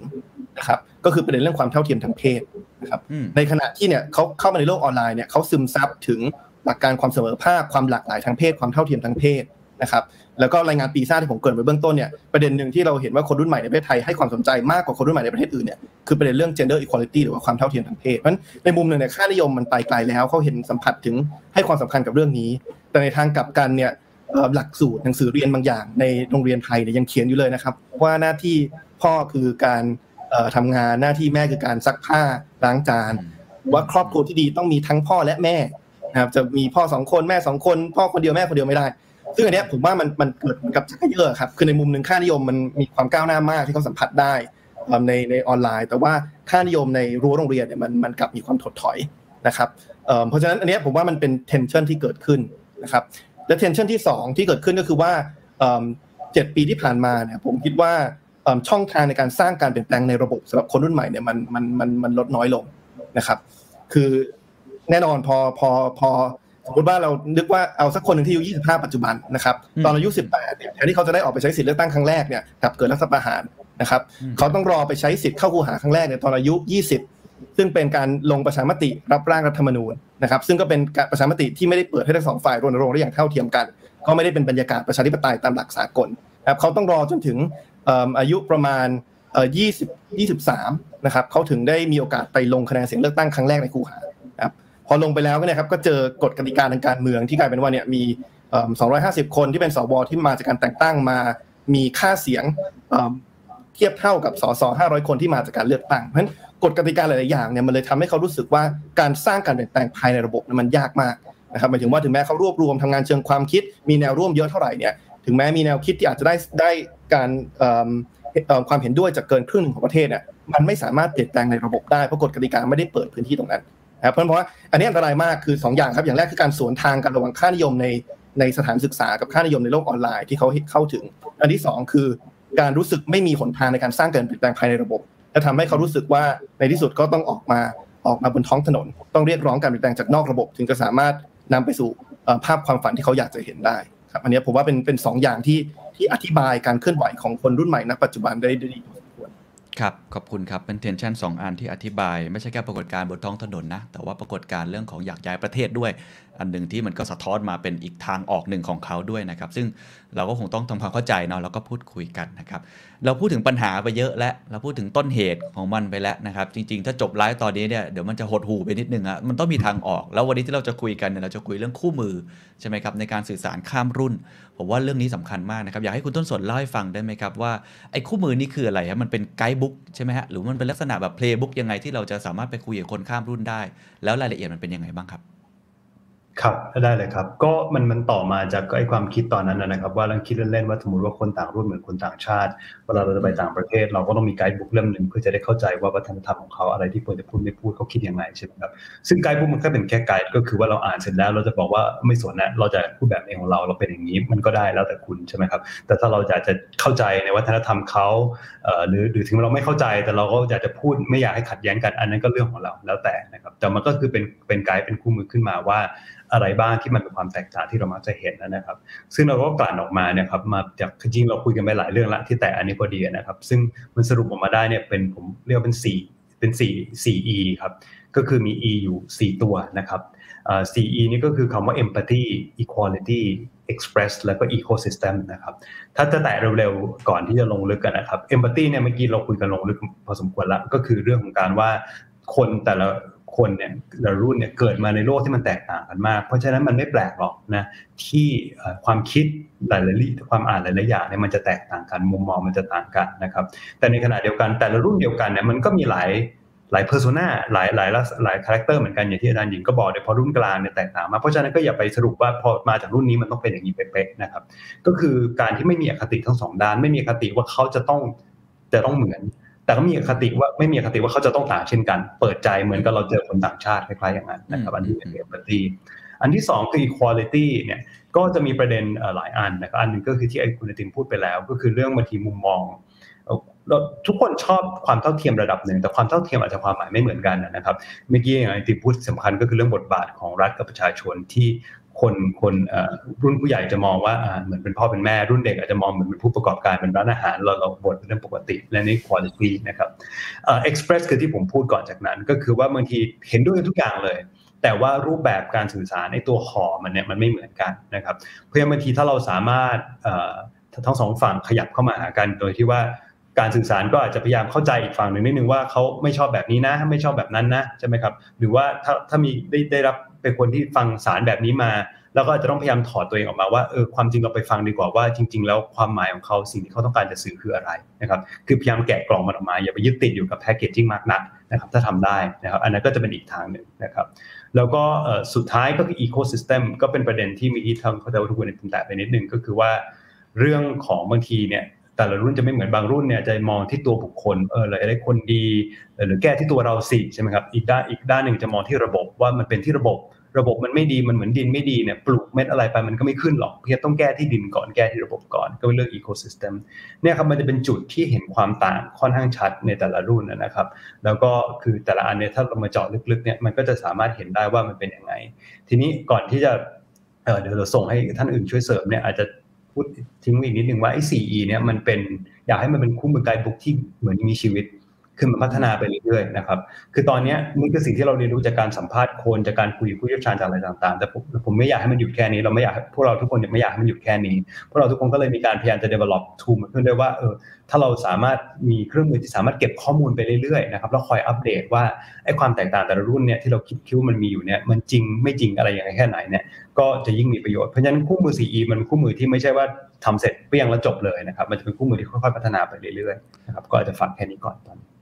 ครับ มีคุณผู้ชมท่านหนึ่งคุณซิงโครไนท์นายบอกขอเสริมอีกอีหนึ่งอีควิลิเบียมนะฮะ น่าจะเป็นความสมดุลอะไรแบบนั้น ใช่ครับ โอ้ แล้วผมชอบมากที่บอกว่านอกจาก 4E แล้วจริง ๆ เนี่ย คู่มือนี้มันเหมือนคู่มือที่มีชีวิต มันต้องเติบโตต่อไปใช่ไหมครับ แล้วก็ทราบมาว่าจริง ๆ เราก็มีลักษณะที่ทำเป็นเหมือนกับให้คุณผู้ชมทุกท่านที่ชมอยู่ตอนนี้ สามารถที่จะเข้ามามีส่วนร่วมในการทำให้คู่มือเนี้ยมันเติบโตไปได้ อาจารย์หญิงช่วยเล่าให้ฟังได้ไหมครับ เรามีโพถูกไหมครับ ที่ทำให้ทุกคนเนี่ยได้ลองมาคิดนะฮะแล้วก็ลองมาทำแบบผลสำรวจดูว่าเราเนี่ยจริงๆอะคิดต่างจากคนที่ต่างรุ่นเรา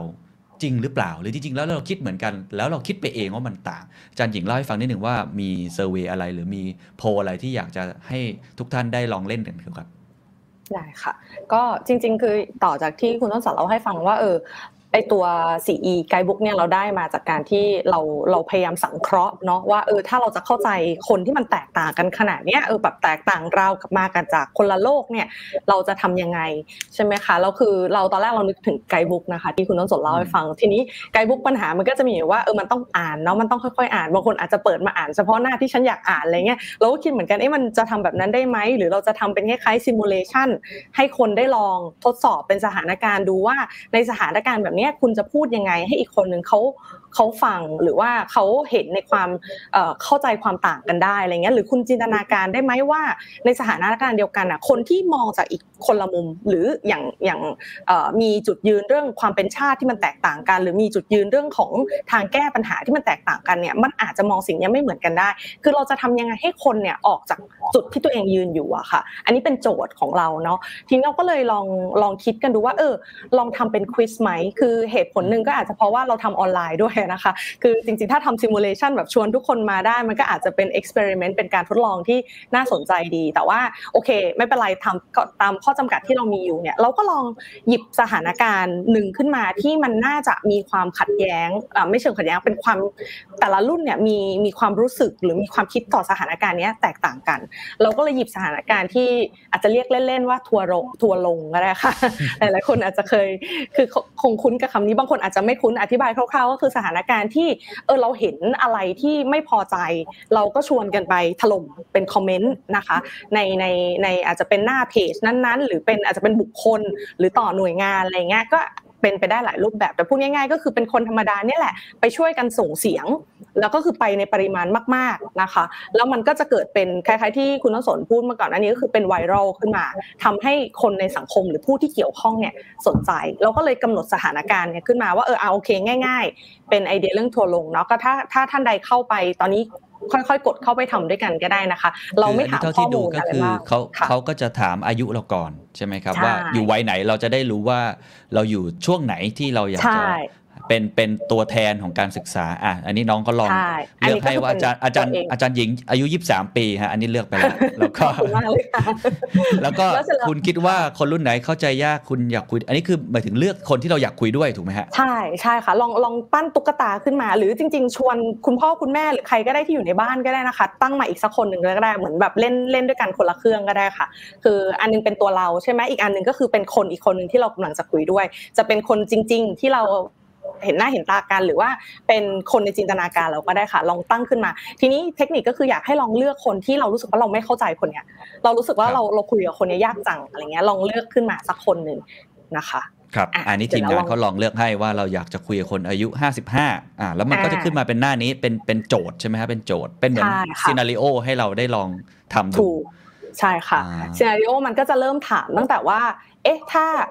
ถามจากตัวคุณก่อนนะคะว่าถ้าสมมติมีปัญหาในองค์กรของคุณเนี่ยคุณจะแก้ปัญหาในองค์กรนั้นเนี่ยยังไงอะซึ่งตัวเลือกเนี่ยมันก็จะมีตั้งแต่เริ่มแก้จากตัวเองก่อนนะคะอะขออภัยค่ะคือมันจะไม่ใช่ว่าตัวเองแก้มีเพื่อน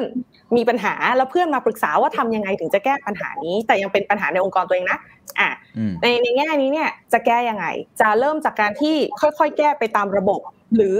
จะไปพูดออกโซเชียลเลย หรือจะไปหาเข้าหาผู้ใหญ่ไปหาช่องทางที่อาจจะไม่ใช่ทางตรงมากนักอะไรอย่างเงี้ยก็คือมีหลากหลายตัวเลือกให้เราได้ลองดูกันนะคะอ่าก็เดี๋ยวจะเดี๋ยวให้ทีมงานลองเลือกดูนะฮะว่าอ่าคือโจทย์คือเมื่อกี้แล้วเราจะเลือกข้อไหนถูกไหมฮะใช่ค่ะ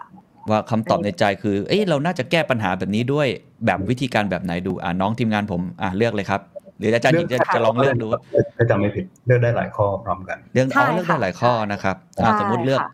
ลองพูดคุยกับผู้ใหญ่ก่อนไหมเผื่อสงสารไปถึงคนที่มีอำนาจตัดสินใจได้อ่าข้อ B แล้วก็อ่าน้องเขาเลยข้อหนึ่งคือเอ้ยทำไมไม่ลองเรียกร้องผ่านระบบก่อนสิให้เห็นว่าเราก็มีปากมีเสียง พร้อมที่จะช่วยแก้ปัญหาอ่าอันนี้ลองเลือกสองข้อแล้วแล้วเราก็ไปต่อถูกไหมฮะไปต่อได้ค่ะ คราวนี้ลองจินตนาการดูว่า แล้วคนอีกวัยหนึ่งที่เราอยากจะคุยด้วย ซึ่งที่เลือกไปก็คือวัยใกล้เกษียณ ก็อาจจะเป็นคนที่มีอำนาจในการบริหารองค์กรอะไรอย่างเงี้ยนะคะ ถ้าสมมุติเราไปปรึกษาคนเนี้ยอาจจะเป็นผู้ใหญ่ในองค์กรเราเนี่ย คุณคิดว่าเขาจะตอบคุณว่าอะไรอ่าอ่าก็คือเหมือนแอบอาจอันนี้ถ้าเกิดว่าทำคนเดียวก็เหมือนเดาๆนิดนึงว่าไอใช่คนที่เราอยากเข้าใจรุ่นเขาเนี่ยเขาเขาน่าจะตอบอะไร อาจจะต่างกับใช่เราหรือค่ะเหมือนกับเราอันนี้แล้วแต่มุมมองเราโอ้สนุกฮะใช่อะใช่ค่ะ คือจริง ๆ ก็เดาคือถ้าทำกับเพื่อนก็แต่ว่าอย่าอย่าเพิ่งถามเขาก็ได้ค่ะ เราเดาเราลองเดาใจเขาก่อนเพราะเดี๋ยวมันจะสนุกตรงที่มันรู้ว่า เออเขาเลือกเหมือนที่เราคิดไว้หรือเปล่าอ๋อเข้าใจแล้วอะงั้นทีมงานลองกดครับ ส่งคำตอบต่อค่ะแล้วมันจะมีลองกดคำถามต่อมาเรื่อยๆ ใช่ไหมครับใช่ค่ะ แต่อ๋อที่นี่ผลพอสำรวจกดแล้วเลยอ๋อใช่ มันจะขึ้นมาให้เห็นเลยค่ะว่าอะไอ้ที่เราตอบเนี่ยเราเป็นคนส่วนมากของเอ่อในรุ่นเดียวกันกับเราหรือเปล่า เราคิดเหมือนคนในรุ่นเดียวกันหรือเปล่าอันนี่คือคอลัมน์แรกใช่ไหมคะแล้วทีนี้คอลัมน์ที่สอง มันจะคือคนรุ่นเดียวกับเราที่เลือกจะทายคนวัยใกล้เกษียณเหมือนกันเนี่ยเขาทายเหมือนเราหรือเปล่านะคะอืมอ่าอืมและเสร็จแล้วมันก็จะมีอีกอันหนึงว่าแล้วคนวัยใกล้เกษียณจริงๆอะเขาตอบแบบไหนนึกออกไหมคะโอเคคือมันมันจะเป็น3สเต็ปก็คือว่ารู้จักตัวเอง แล้วก็รู้จักว่าคนในรุ่นเดียวกันเนี่ย คิดเหมือนหรือต่างกับตัวเอง แล้วก็รู้ต่อไปว่า แล้วคนที่เราอยากจะเดาใจเขาหรือคนรุ่นอื่นเนี่ย เขาคิดยังไงกันแน่จริง ๆ แล้ว อันนี้เราก็จะได้ตรวจสอบนะว่าไอ้ที่เราคิดเนี่ยมันตรงไหม นะคะอ๋อแล้วนี่ก็มีอันนี้อันนี้อันนี้คืออะไรครับใช่ที่ตอบอันนี้คืออธิบายแต่ละข้ออใช่ธิไหมบายตัวเลือกใช่ค่ะว่า คือแต่ละข้อเมื่อกี้ถ้าถ้าท่านผู้ชมเห็นหรือว่าลองกดดูเนี่ยจะเห็นว่าตัวเลือกแต่ละข้อมันจะเป็นคำพูดจริง ๆ คือเราก็ดึงมาจากคำพูดจริง ๆ ที่คนมีต่อสถานการณ์แบบนี้เนาะแล้วมันก็จะไล่ไปตั้งแต่สิ่งที่ดูประนีประนอมมากหน่อย ไปจนถึงอืมเอ่อคนที่ต้องการจะเปิดหน้าชนอะไรอย่างเงี้ยเนาะมันก็อาจจะมีความแตกต่างกันนิดนึงนะคะ ครับโอ้น่าสนใจมาก อันนี้ลองเข้าไปเล่นได้ทุกท่านเลยนะครับ เพราะตอนนี้ค่ะอ่ามันก็จะเป็นลักษณะแบบที่เรายัง ongoing อยู่ใช่ไหมครับ เราอยากใช่เก็บข้อใช่มูลก็ไปคือเรื่อยจะบอกว่าเปอร์เซ็นต์ที่เห็นเนี่ยค่ะจะเป็นเปอร์เซ็นต์ real-time นะคะ เดี๋ยวถ้าถ้าทั้งถ้าท่านทำเสร็จทั้งหมดแล้วอะจะสามารถกดไปดูตรง summary ได้เป็นผลลัพธ์เป็นผลรวมของทั้งหมดได้ มันก็จะขึ้นว่าตอนนี้มีคนทำอยู่ประมาณ 1,800 กว่าคนแล้วนะคะแล้วก็ครับก็จะมีตัวเปอร์เซ็นต์เนี่ยค่ะก็จะเป็น real-time ของคนที่ตอบเข้ามาค่ะ ครับโอ้เชิญชวนนะครับเนี่ยครับคุณอนาเตอร์เดย์คอมเมนต์มาใน YouTube บอกน่าสนใจ น่าเข้าไปทำค่ะ ก็สแกน QR code ได้เลยนะครับ หรือว่าเข้าไปที่เว็บไซต์ที่แปะไว้ให้แล้วเดี๋ยว ทีมงานผมจะแปะในลิงก์ให้อีกที อันนี้ยิ่งทำเยอะเอ่อกลุ่มตัวอย่างก็จะยิ่งเยอะเนาะพอยิ่งเยอะเราใช่จะทำให้มันมีความ accuracy มากขึ้นถูกต้องมากขึ้นนะครับอาจารย์ยังมีใช่อยากจะยกตัวอย่างอะไรอีกข้ออื่นอีกไหมครับ หรือว่าน่าจะประมาณนี้ก่อนงั้นเดี๋ยวขออธิบายอีกนิดหนึ่งแล้วกันค่ะ ก็คือว่าได้ครับพอเป็นสถานการณ์แบบนี้แล้วใช่ไหมคะมันก็จะมีขยับเป็นสถานการณ์ต่อไปจากเรื่องของตัวเองคคำถามต่อไปจะเริ่มถามเรื่องของการแสดงออกต่อประเด็นในสังคม และก็จะขยับออกไปถามประเด็นอื่น ๆ แล้วเสร็จแล้วก็จะมีเรื่องของว่าอะแล้วคุณคิดยังไงกับเรื่องของการแสดงออกการออกมารุมด่าหรือการออกมาทัวลง หรือการออกมา call out อะไรพวกนี้คุณคิดยังไงกับเรื่องนี้ แล้วคำถามมันก็จะสลับไปแบบนี้ค่ะว่าคุณคิดยังไง แล้วคุณคิดว่าคนอีกรุ่นหนึ่งเนี่ยเขาคิดยังไงเนาะคือถามว่าที่เราทำแบบนี้ที่เราออกแบบให้คำถามเป็นแบบนี้เพราะอะไรก็คือว่าเราอยากให้ คนที่มองประเด็นเหล่านี้ค่ะ ลองลองตั้งคำถามจากตัวเอง เสร็จแล้วลองนึกให้ได้ว่าเฮ้ยแล้วคนที่เขาอาจจะไม่เหมือนเราอะเขาคิดยังไงนะคะ อืมครับ อันนี้จะเป็นการไม่ใช่แค่ตรวจสอบตัวเองนะแต่ตรวจสอบไอ้สิ่งที่เราคิดถึงคนอื่นด้วย แล้วก็ได้เจอว่าคนอื่นเขาคิดยังไงจริง ๆ ด้วย อยากจะลองทำ call out ดูไหมครับ ว่าว่ามันเป็นยังไงครับ เพราะว่าน่าจะหลายคนน่าจะเป็นปรากฏการณ์ตัวทัวลงใช่ไหมข้อที่ 2 ใช่ไหมครับ ทีมงานลองขึ้นมาได้ไหมครับ จริงๆ อยากเห็นผลนิดนึงเหมือนกันผมขออนุญาตให้ดูหนังตัวอย่างนิดนึงอ่าอันนี้เขาถามว่าอะไรนะครับ อาจารย์หญิงค่ะ อันนี้จะถามว่าอ่าเราลองคิดถึงสถานการณ์ว่าคนช่วงนั้นจะมีคนชอบไปรุมด่าดารา หรือคนมีชื่อเสียงใช่ไหมคะแล้วก็คืออาจจะไปด่าด้วยอารมณ์หน่อยเรื่องของการว่าเออไม่ออกมาเรียกร้องในประเด็นที่เป็นประเด็นสาธารณะอะไรเงี้ยนะคะ ก็ลองจินตนาการเหมือนเราคุยกับเพื่อนแล้วเพื่อนมาบอกเราว่าดูสิเนี่ยมีคนทำไมคนชอบไปรุมด่าดาราแบบเสียหายอย่างนั้นเออเขาอยู่เฉยๆก็ไปเรียกร้องเขาเราจะตอบกับคนกับเพื่อนเราที่พูดแบบนี้ว่ายังไง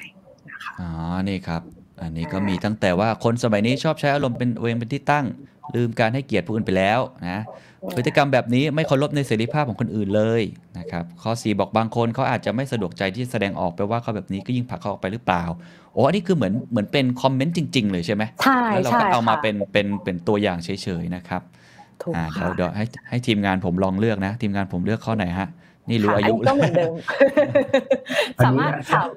อาจจะเสริมนิดนึงครับว่าผมว่าอันนี้มันก็เป็นข้อดีของมันคือกระบวนการที่เราทำตรงนี้ครับคือคือว่าเราจะใช้ 4 เป็นฐานในการดีไซน์ แต่ว่าสุดท้ายแล้วด้วยความที่ในกลุ่มเราเองเนี่ยก็มีคนที่ค่อนข้างหลากหลายรุ่นนะครับ พอเรามาเทสกันในกลุ่มเราเองเนี่ยมันก็จะมีตัวเลือกใหม่ ๆ ที่เราไม่ได้คิดถึงนะครับ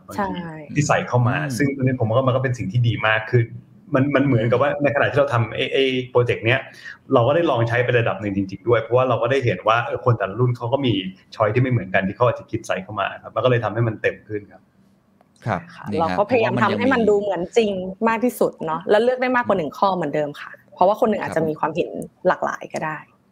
เพราะมันสามารถเติมได้ยังไม่มีคำตอบที่ใช่ เพราะคิดว่าถูกไหมฮะใช่ค่ะ คือถ้าเราก็พยายามคิดมาให้ครบแล้วแหละว่าก็ดูดูจากแนวทางการคอมเมนต์หรือว่า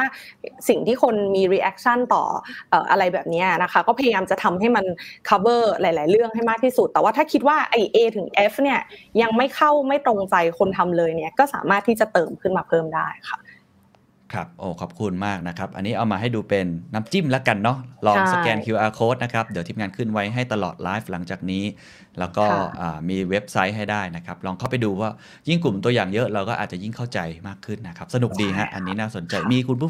ชมท่านหนึ่งบอกคุณโสพิดาบอกทำไปเมื่อหลายสัปดาห์ก่อนแล้วชอบไอเดียการ survey มากค่ะ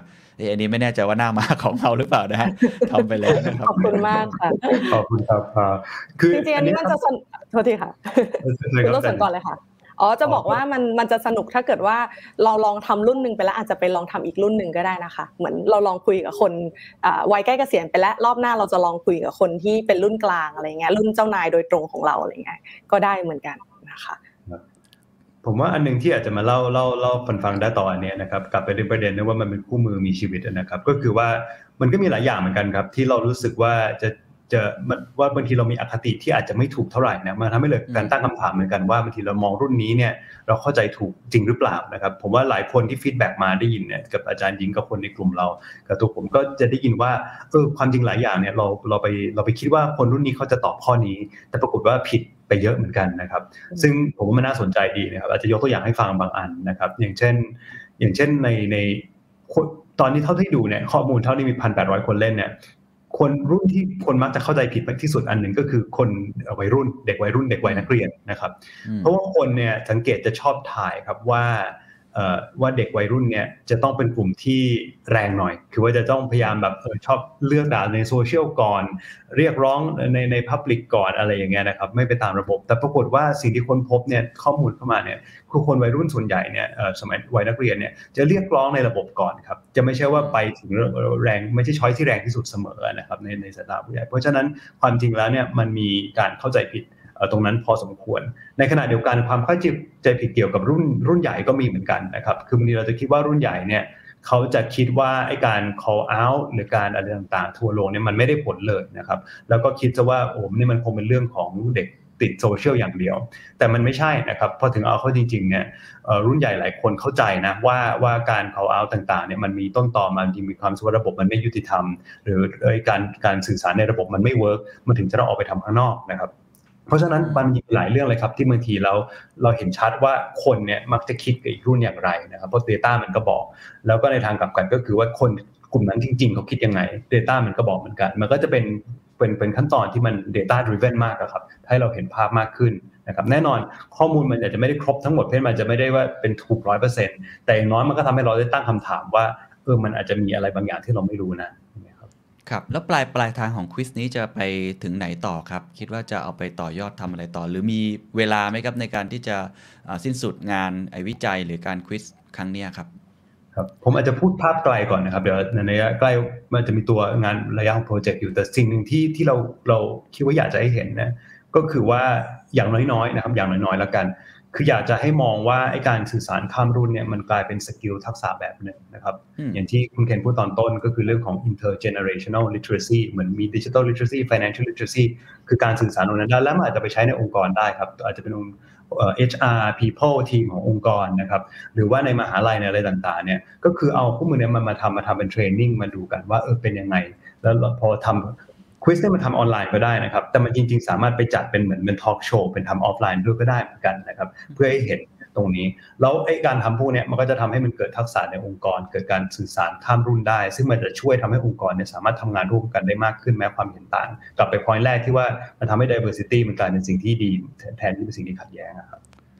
ครับ เป็นเหมือนไกด์บุ๊กเนาะที่เมื่อกี้ชอบมากเลยที่บอกว่าอาจจะอยู่ในองค์กรของคุณก็ได้นะครับ HR ปกติต้องทดสอบอะไรหลายอย่างนะครับ เรื่องของ psychology อะไรต่างๆนี่อันนี้อาจจะเป็นอีกอย่างหนึ่ง ถ้าเกิดองค์กรคุณมี5 generation นะ อยู่ในองค์กรเดียวกัน ซึ่งตอนนี้เราเป็นอย่างนั้นแล้วจริง ๆ นะ น่าสนใจมากนะครับ ผมกลับมาที่ตัวทางออกได้ไหมครับ เมื่อกี้เป็นควิสที่ก็คงจะเชิญชวนนะครับ ให้ไปทำสนุกสนุกกันนะครับ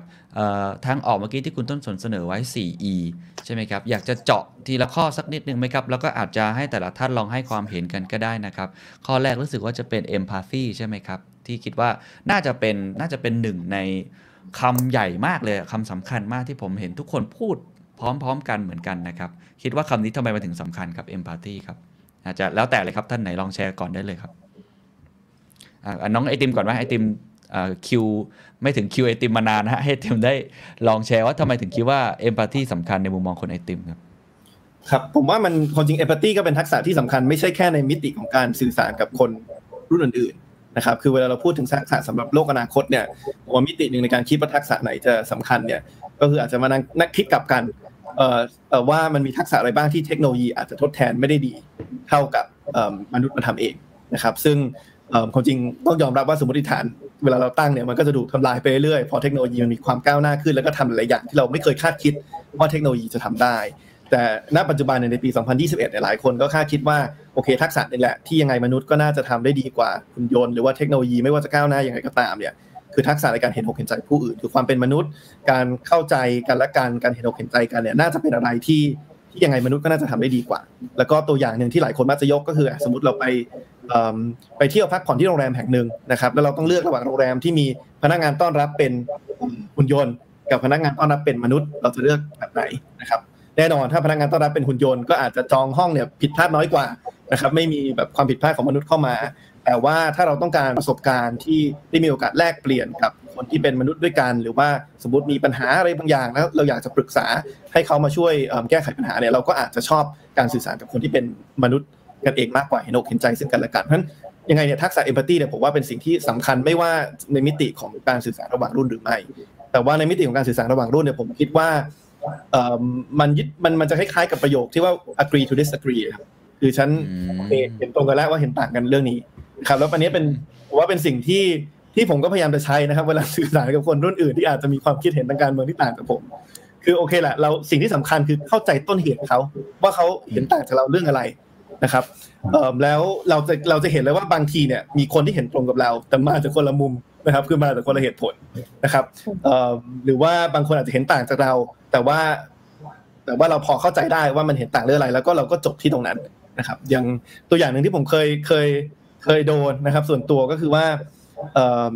ตอนสมัยที่ลาออกจากประชาธิปัตย์แล้วก็บอกว่าไม่ให้พักเข้าร่วมรัฐบาลชุดเนี้ยก็จะโดนถามว่าเอิ่มมีเคยมีคุณป้าคนหนึ่งโทรมาหามือถือผมผมไม่รู้ว่าว่าได้เบอร์ผมแล้วก็เริ่มต้นประโยชน์ด้วยว่าไอติมไอติมไม่รักชาติแล้วหรือนะครับโอ้ก็คุยกันยาวเลยครับ ตอนนั้นรถติดผมคุยประมาณชั่วโมงครึ่งอะเพื่อจะเข้าใจว่าอะไรเป็นต้นต่อของการที่เขาบอกว่าผมไม่รักชาตินะครับ เพราะฉะนั้นครับโอเคตอนจบเนี่ยผมคิดว่าผมกับเขาก็ยังมองต่างกันนะ แต่โอเคผมเข้าใจแล้วว่าเขาเห็นต่างกับผมมีมิติไหน แล้วก็เราก็ตกผลึกกันว่ามันคงจบตรงนี้ไม่ได้แล้วผมก็ทิ้งท้ายกับเขาว่า ผมหวังว่าสักวันหนึ่งผมจะเปลี่ยนใจคุณป้าได้จากมุมมองตรงนี้ที่เขามีอยู่นะเพราะฉะนั้นผมว่าในการที่เราเข้าใจว่าอีกฝ่ายหนึ่งที่เห็นต่างเราไม่เห็นต่างเราเพราะอะไรเนี่ยมันทำให้เราทำงานเชิงความคิดได้ดีขึ้น ว่าถ้าเราจะไปโน้มน้าวเขาเนี่ยเราจะเราจะโน้มน้าวเขาจากจากมุมจากมุมไหนครับครับโอ้โหไอติมเป็นคนเอมพัตตีมากคุณป้าที่ไม่รู้จักโทรมา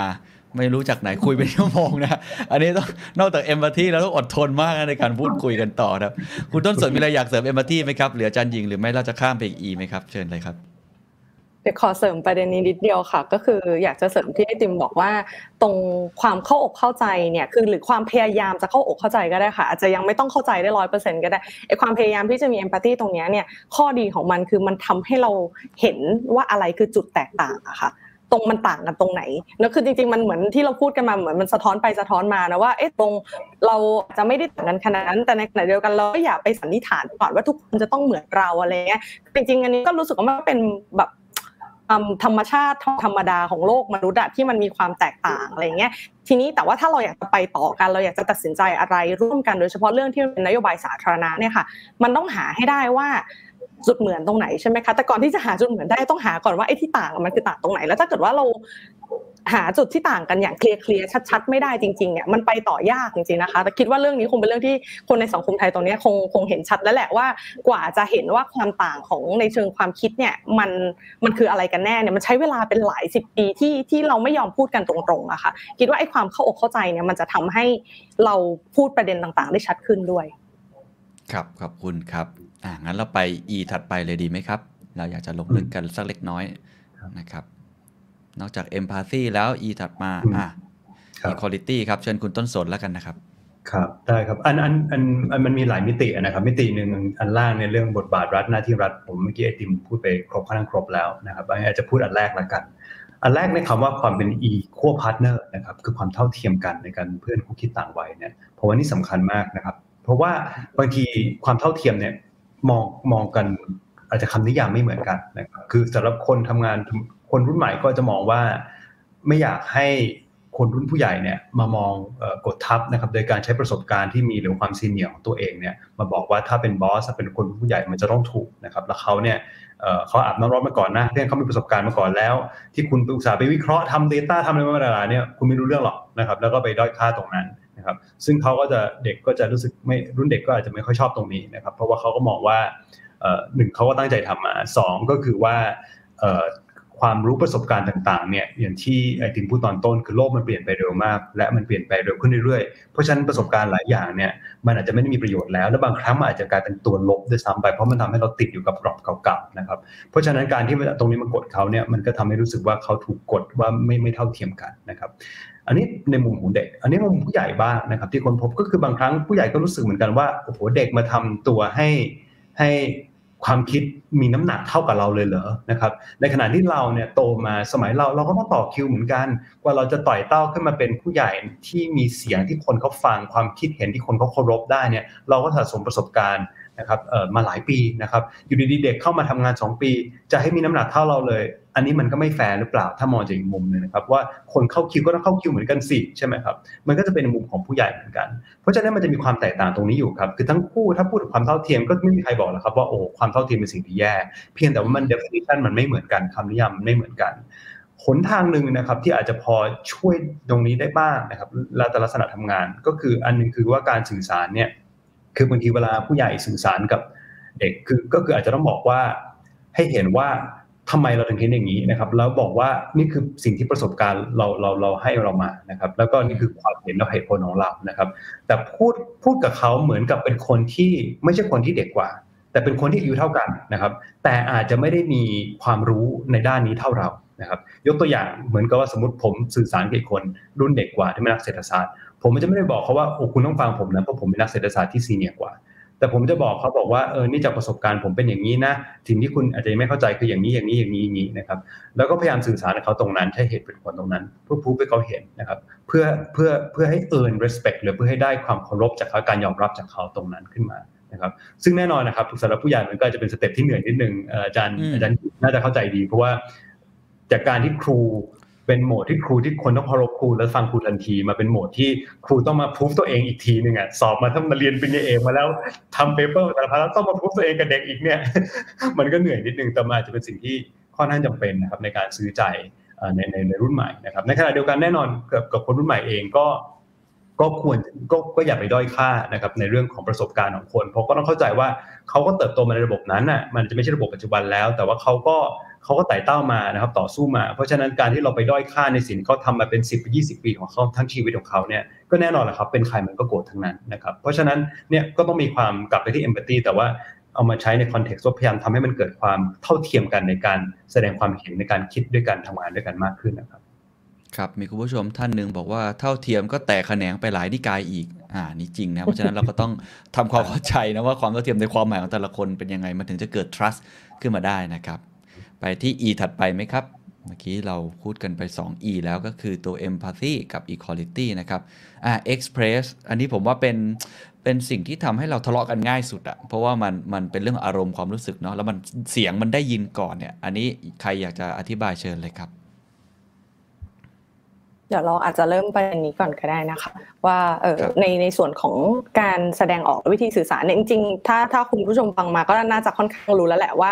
ทุกอย่างอะมันวิ่งกลับไปที่เรื่อง empathy เนาะก็คือพยายาม ทำความเข้าใจ อย่างเรื่อง express เนี่ยเราที่เราเขียนว่าแบบเสียงคนรุ่นที่คนรุ่นใหม่ต้องตะโกนเนี่ยเพราะว่าเวลาเขาพูดเสียงเบาไม่มีใครได้ยินนะคะ หรือที่เขาต้องการความโปร่งความโปร่งใสหรือต้องออกมาทำอะไรหน้าฉากเยอะๆเนี่ยเพราะเขากลัวความไม่โปร่งใสที่มันอาจจะเป็นประสบการณ์ในอดีตอะไรอย่างเงี้ยเออไอ้ตรงเนี้ยมันจะเข้าใจได้มันก็ต้องมันก็เอ่อจะจะจะเปิดใจกับการแสดงออกและวิธีสื่อสารแบบเนี้ยได้ มันก็ต้องเข้าใจที่มาที่ไปของเขาใช่ไหมคะและทีนี้ก็คือมันก็คงเป็นสิ่งที่หลาย ๆ คนพูดเหมือนเหมือนกันอะเราว่าเราจะต้องเลือกสื่อสารกับคนให้ถูกต้องว่าเขากังวลเรื่องอะไร เขาต้องการอะไร แล้วเราก็เลือกใช้คำที่มันใช้คำหรือเลือกใช้วิธีในการสื่อสารที่ที่มันค่อนข้างตรงกับเขานะคะไม่ใช่ว่าเราเคยชินกับวิธีการสื่อสารแบบไหน เราก็จะเอาสิ่งนั้นเนี่ยไปบังคับให้คนที่เขาไม่เคยชินกับวิธีการแบบนั้นกับเขาต้องต้องฟังกัน ทีนี้คำถามมันก็จะมีอยู่ว่าเอาแล้วถ้าเกิดว่าคนสองรุ่นสามรุ่นที่ มีความเคยชินแตกต่างกันอะใครใครจะต้องคือเขาเรียกอะไรวิธีการสื่อสารแบบไหนของใครถึงจะชนะนึกออกใช่ไหมคะคือมันก็ไม่ควรจะเป็นอย่างนั้น มันก็ควรจะต้องปรับ เข้าหากันด้วยเหมือนกัน คือคือคือในยุคนึงเนี่ยมันอาจจะวิธีการสื่อสารแบบผู้ใหญ่มันอาจจะชนะนะ เพราะมันเป็นนอมของสังคมมาโดยตลอด แต่พอเราเห็นเรื่องของการ call out ตัวลงอะไรต่างๆ มากขึ้นเนี่ยมันก็จะเริ่มเห็นแล้วล่ะว่าอ๋อมันมีวิธีการสื่อสารแบบอื่นที่มันมีพลังขึ้นมา คือคนรุ่นใหม่เขาก็ไปหาสนามของเขาเองนั่นแหละเออแต่ทีนี้ถ้าเกิดว่ามันอยู่ด้วยกันแบบนี้ยากมันก็ต้องต่างคนต่างปรับเข้าหากันเหมือนกันว่าทำยังไงให้ให้เขาฟังเราได้มากขึ้นนะคะ ครับครับ คุณต้นสนหรือไอติมมีอะไรอยากเสริมไหมครับ การแสดงออกที่โอ้โหมันต่างกันมากเลยนะ เด็กรุ่นใหม่เขาอาจจะแสดงออกแบบหนึ่งถ้อยคำมันอาจจะมันมีคำใหม่ ๆ เกิดขึ้นเยอะอะครับ สภาพใช่ไหมตาส หรือว่าอาจจะเป็นชอบแกงชอบแซะนะบางทีคนรุ่นใหม่ไอคนรุ่นใหญ่ฟังแล้วก็รู้สึกเอ๊ะมันด้อยค่าฉันทำไม ในขณะที่คนรุ่นใหญ่ก็อาจจะพูดอะไรแบบถ้อยคำเดิมๆที่เราฟังแล้วรู้สึกว่าทำไมเชยจัง หรือว่าทำไมรู้สึกไม่เห็นคุณค่าของน้องๆตัวเล็ก ๆ เลยอะไรแบบเนี้ยนะครับ ก็อาจจะมีสิ่งเหล่านี้เกิดขึ้นได้นะครับ มีใครอยากเสริมอะไรอีกไหมครับงั้นเราจะอาจได้จะเสริมนิดเดียวครับว่าข้อเนี้ยเป็นข้อที่ที่มีมีเขาเรียกว่า อคติแล้วก็ความเข้าใจระหว่างรุ่นผิดอันหนึงแต่ถ้าดูจาก Data นะครับที่ออกมาน่าสนใจก็คือว่าหลายคนเนี่ยเอ่อจะคิดว่าผู้ใหญ่เนี่ยโอ้โหจะต้องมองว่าการพูดอย่างนี้มันหยาบคายมันมันแย่มันแบบผมไม่เห็นใจคนอื่นเลยอะไรอย่างเงี้ยคือคือส่วนหนึ่งใช่นะครับมีตอบข้อนั้นแต่ว่าจริงข้อที่เยอะกว่าเนี่ยที่ผู้ใหญ่ตอบคือเป็นข้อที่มองว่าคล้าย ๆ การ สื่อสารที่รุนแรงเนี่ยมันเป็นการผลักดันคนที่อาจจะเป็นพันธมิตรเราออกไปหรือเปล่านะครับคือเขาไปมองว่ามันไม่ดีในแง่ในแง่ของในด้านเชิงยุทธศาสตร์ว่ามันอาจจะมียุทธศาสตร์ที่ดีนะ เพราะเราจะถ้าเราอยากจะสร้างการเปลี่ยนแปลงบางอย่างเนี่ยเราต้องสร้างพันธมิตรนะแล้วทำอย่างนี้มันจะไปผลักดันเขาออกไปหรือเปล่าถ้ามันแรงเกินไป อันนี้เป็นข้อที่ผู้ใหญ่รุ่นใหญ่ตอบเยอะกว่านะครับกว่าเรื่องข้อข้อแรก ซึ่งมันจะมันจะแตกต่างกันนิดนึงระหว่างระหว่าง expectation ว่าผู้ใหญ่จะตอบยังไงกับสิ่งที่เขาตอบจริง ๆ ครับ ครับขอบคุณครับ อะงั้นเราไปอีอะเชิญครับ คุณไอติมเชิญครับ มีเคสบ้าหรือใครโทรโทรมาอีกเรื่องตลกนิดนึงว่าเอ่อพอดีมันอาจจะรวม 2 e ที่แล้วคือ equality กับ express เนอะเอิ่มผมว่าคำว่า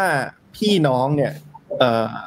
ปัจจุบันก็มีดราม่าอยู่นะครับ หรือว่าข้อถกเถียงอยู่ว่าเออเรามองว่าเอ๊ะคำเนี้ยเราตีความในเชิงบวกหรือเชิงลบแล้วผมก็เกือบจะเกือบจะมีสัมภาษณ์พนักงานคนหนึ่งแล้วก็รับมาแล้ว แล้วเขาเกือบจะไม่เกือบจะไม่รับเออฟเฟอร์จากบริษัทผมแล้ว เพราะว่าคือผมจะเป็นคน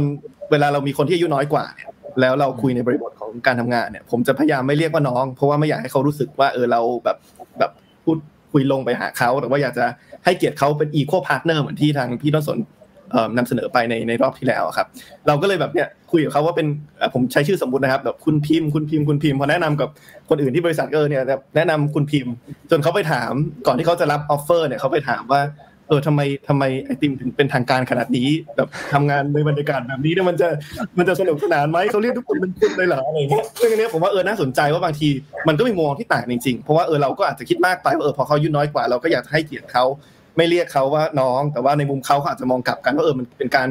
สร้างระยะห่างระหว่างระหว่างคนสองคนโดยไม่จำเป็น อันนี้ก็เป็นตัวอย่างให้เห็นว่าเออมันก็ไม่ใช่ว่าแบบคนที่แต่ละรุ่นจะคิดเหมือนกันซะทีเดียวเหมือนกัน อันนี้มีผแชร์ไก่เต็มเหมือนกันอะค่ะเชิญเคยรับเจอชิญครับเคยเจอเหมือนกันค่ะว่านักศึกษาอย่างของที่ธรรมศาสตร์เนี่ยอาจารย์ส่วนใหญ่จะเรียกนักศึกษาว่าคุณนะคะ ก็ไม่รู้เหมือนกันที่อื่นเป็นหรือเปล่า แต่ว่านักศึกษาก็บางคนเพิ่งเข้ามาจบม .6 เพิ่งขึ้นมาอย่างเงี้ยเขาก็อาจจะชินกับการแบบดูแลแบบใกล้ชิดนิดนึงของเรียนมัธยมใช่ไหมเพราะขึ้นมามหาลัยเขาก็รู้สึกว่าแบบเราก็ถามว่าทำไมถึงไม่มีปัญหาอะไรไม่ปรึกษาอาจารย์อะไรเงี้ยเขาก็บอกว่าอ๋อก็หนูรู้สึกว่ามันแบบห่างห่างเหินมากเลยอะดูเป็นแบบว่า professional มากๆเลยเงี้ยอืมก็เลยอาจจะต้องแบบมันเหมือนต้องปรับต้องปรับโหมดกันนิดนึงค่ะคือเราก็อาจจะต้องบอกว่าเออเขามาจากอีกที่หนึ่งเราแต่ว่าเราอยากจะสื่อสารกันแบบนี้คือคล้ายๆกับไอติมก็คือที่ที่คณะเขามีความพยายามอยากจะให้มันเกิดความเท่าเทียมกันหรือทรีตนักศึกษาแบบเป็นผู้ใหญ่อะไรอย่างเงี้ยเนาะแต่คือก็ต้องสื่อสารกันตั้งแต่ต้นนะคะว่าเออไอที่เราเราทรีตคุณแบบเนี้ยไม่ใช่ว่าเราเรามองว่าเรา เราอยากให้มันห่างเหิน เราอยากให้คุณแบบคุยกับเราได้เต็มที่แหละ แต่ว่าอันนี้มันคือความความเท่าเทียมกันที่เราอยากให้มันเกิดขึ้นอย่างน้อยๆ ก็ในเป็น culture ของคณะเราอะไรอย่างเงี้ยค่ะต้องต้องพูดกันก่อนนิดนึงครับ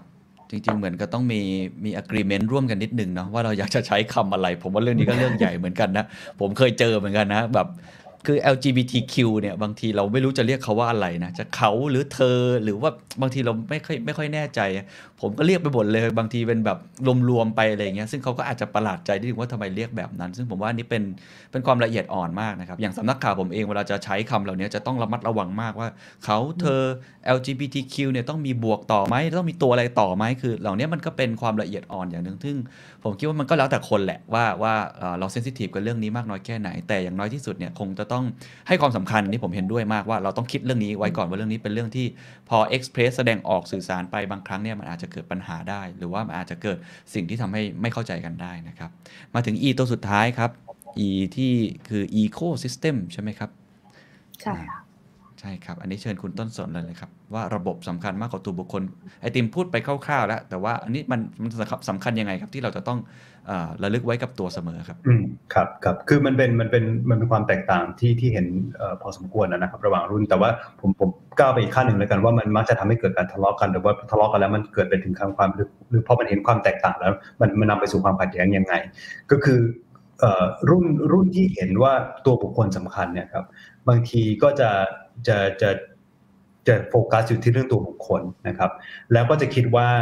อีกรุ่นหนึ่งเนี่ยสมมติสมมติเป็นรุ่นเด็กแล้วกันนะครับว่าว่าที่ที่ที่เขาคิดอย่างนี้เนี่ยเพราะเขาไปชอบคนคนนี้นะครับเขาชอบไอดอลคนนี้ แล้วแล้วเพราะฉะนั้นเวลาคุยกันเนี่ยเขาก็จะพยายาม attack เอ่อเกี่ยวกับคนคนนี้ว่าคนคนนี้มันไม่ดีหรอกมันเป็นอย่างนั้นไปดูประวัติมันสิมันนู่นนี่อะไรต่างๆเนี่ยนะครับ ซึ่งซึ่งมันมันจะมันจะผิดประเด็นมาก ๆเลยนะครับ เพราะว่าสำหรับ คนรุ่นรุ่นรุ่นเด็กเนี่ยหลายคนไม่ได้ยึดติดที่ตัวบุคคลนะครับ แต่เขายึดติดที่ว่าเขาอยากจะเปลี่ยนแปลงระบบเขาอยากจะติดกับ movement บางอย่างนะครับมันไม่ใช่ตัวบุคคลคนเดียว แล้วอาจจะเขาจะชอบบุคคลคนนั้นหรือไอดอลคนนั้น เพราะว่าคนคนนั้นเนี่ยมา support ไอ้คอสเดียวกันหรือมามามามามาชูธงเดียวกันนะครับ มาช่วยผลักดันเรื่องเดียวกันอะไรอยู่ ถ้าคนคนนั้นไม่ผลักดันแล้วนะครับ แล้วมันมีคนอื่นมาแทน ก็พร้อมที่จะเปลี่ยน เพราะฉะนั้นบางทีถ้าถ้าถ้าฝั่งผู้ใหญ่คุยกับเด็กปุ๊บแล้วก็คิดว่าอยากจะเปลี่ยนความคิดเด็กในการที่ไปแอดแท็กคนคนนั้นเนี่ยนะครับอย่างเดียวเนี่ยมันจะผิดประเด็นแล้วมันก็จะเกิดความร้าวฉานเขาก็จะมองว่าทำไมถึงมาพูดประเด็นตรงนี้นะครับเพราะฉะนั้นจริง ๆแล้วเนี่ยการคุยกันที่ดีกว่าเนี่ยก็คือแทนที่จะไปยึดติดกับตัวตัวบุคคลตรงนั้นเนี่ยอาจจะถอยมาสักก้าวหนึ่งแล้วมานั่งดูว่าจริง ๆ แล้วเนี่ยเรากำลังพูดถึงปัญหาที่เราอยากจะแก้เนี่ย มันเป็นปัญหาเดียวกันหรือเปล่านะครับเพราะความจริงแล้วปัญหามันจะเป็นปัญหาเดียวกัน เราจะชอบคนไม่เหมือนกัน เราจะชอบคนนี้ชอบคนนั้น ซึ่งมันก็จะสะท้อนอีตัวอื่นเช่นเพราะว่าคนคนนี้วิธีการสื่อสารเป็นแบบหนึ่งที่เราชอบ คนวิธีการสื่อสารแบบนี้มันตรงกับใจเรามากกว่ารุ่นเรามากกว่า แต่ถึงเวลาแล้วเนี่ยปัญหาที่รากฐานของปัญหาจริงๆเนี่ยมันอาจจะเหมือนกัน เราจะไม่ชอบความอายุที่ทำเหมือนกัน เราจะไม่ชอบ ความไม่เท่าเทียมความเหลื่อมล้ำเหมือนกัน เราจะมีบนเรื่องปัญหาการศึกษาเหมือนกัน มันจะมีหลายเรื่องที่เหมือนกัน ถ้าเราถอดไอ้ตัวบุคคลออกมาได้ครับ เราเราไปพูดถึงปัญหาจริง ๆ เนี่ย มันก็จะทำให้คนต่างรุ่นคุยกันได้มากขึ้นนะครับ อันนี้ครับก็จะเป็นเป็นอันหนึ่งที่มาจากอันนี้ ครับไอติมมีอะไรจะเสริมไหมครับ จากอันนี้ที่เราเห็นครบมา 4E ทั้งหมดแล้วเห็นไอติมบอกว่าเอ๊ะมันมีเรื่องระบบใช่ไหมที่ไอติมอยากจะพูดว่ามันอาจจะต้องสร้างความยุติธรรมก่อน ในสังคมไทยหรือเปล่า อันนี้น่าจะเป็นอีกจุดหนึ่งที่นอกเหนือจากคู่มือทั้งหมดแล้วที่เราพูดกันไม่ว่าจะ empathy express นะครับ ecosystem แล้วก็ตัว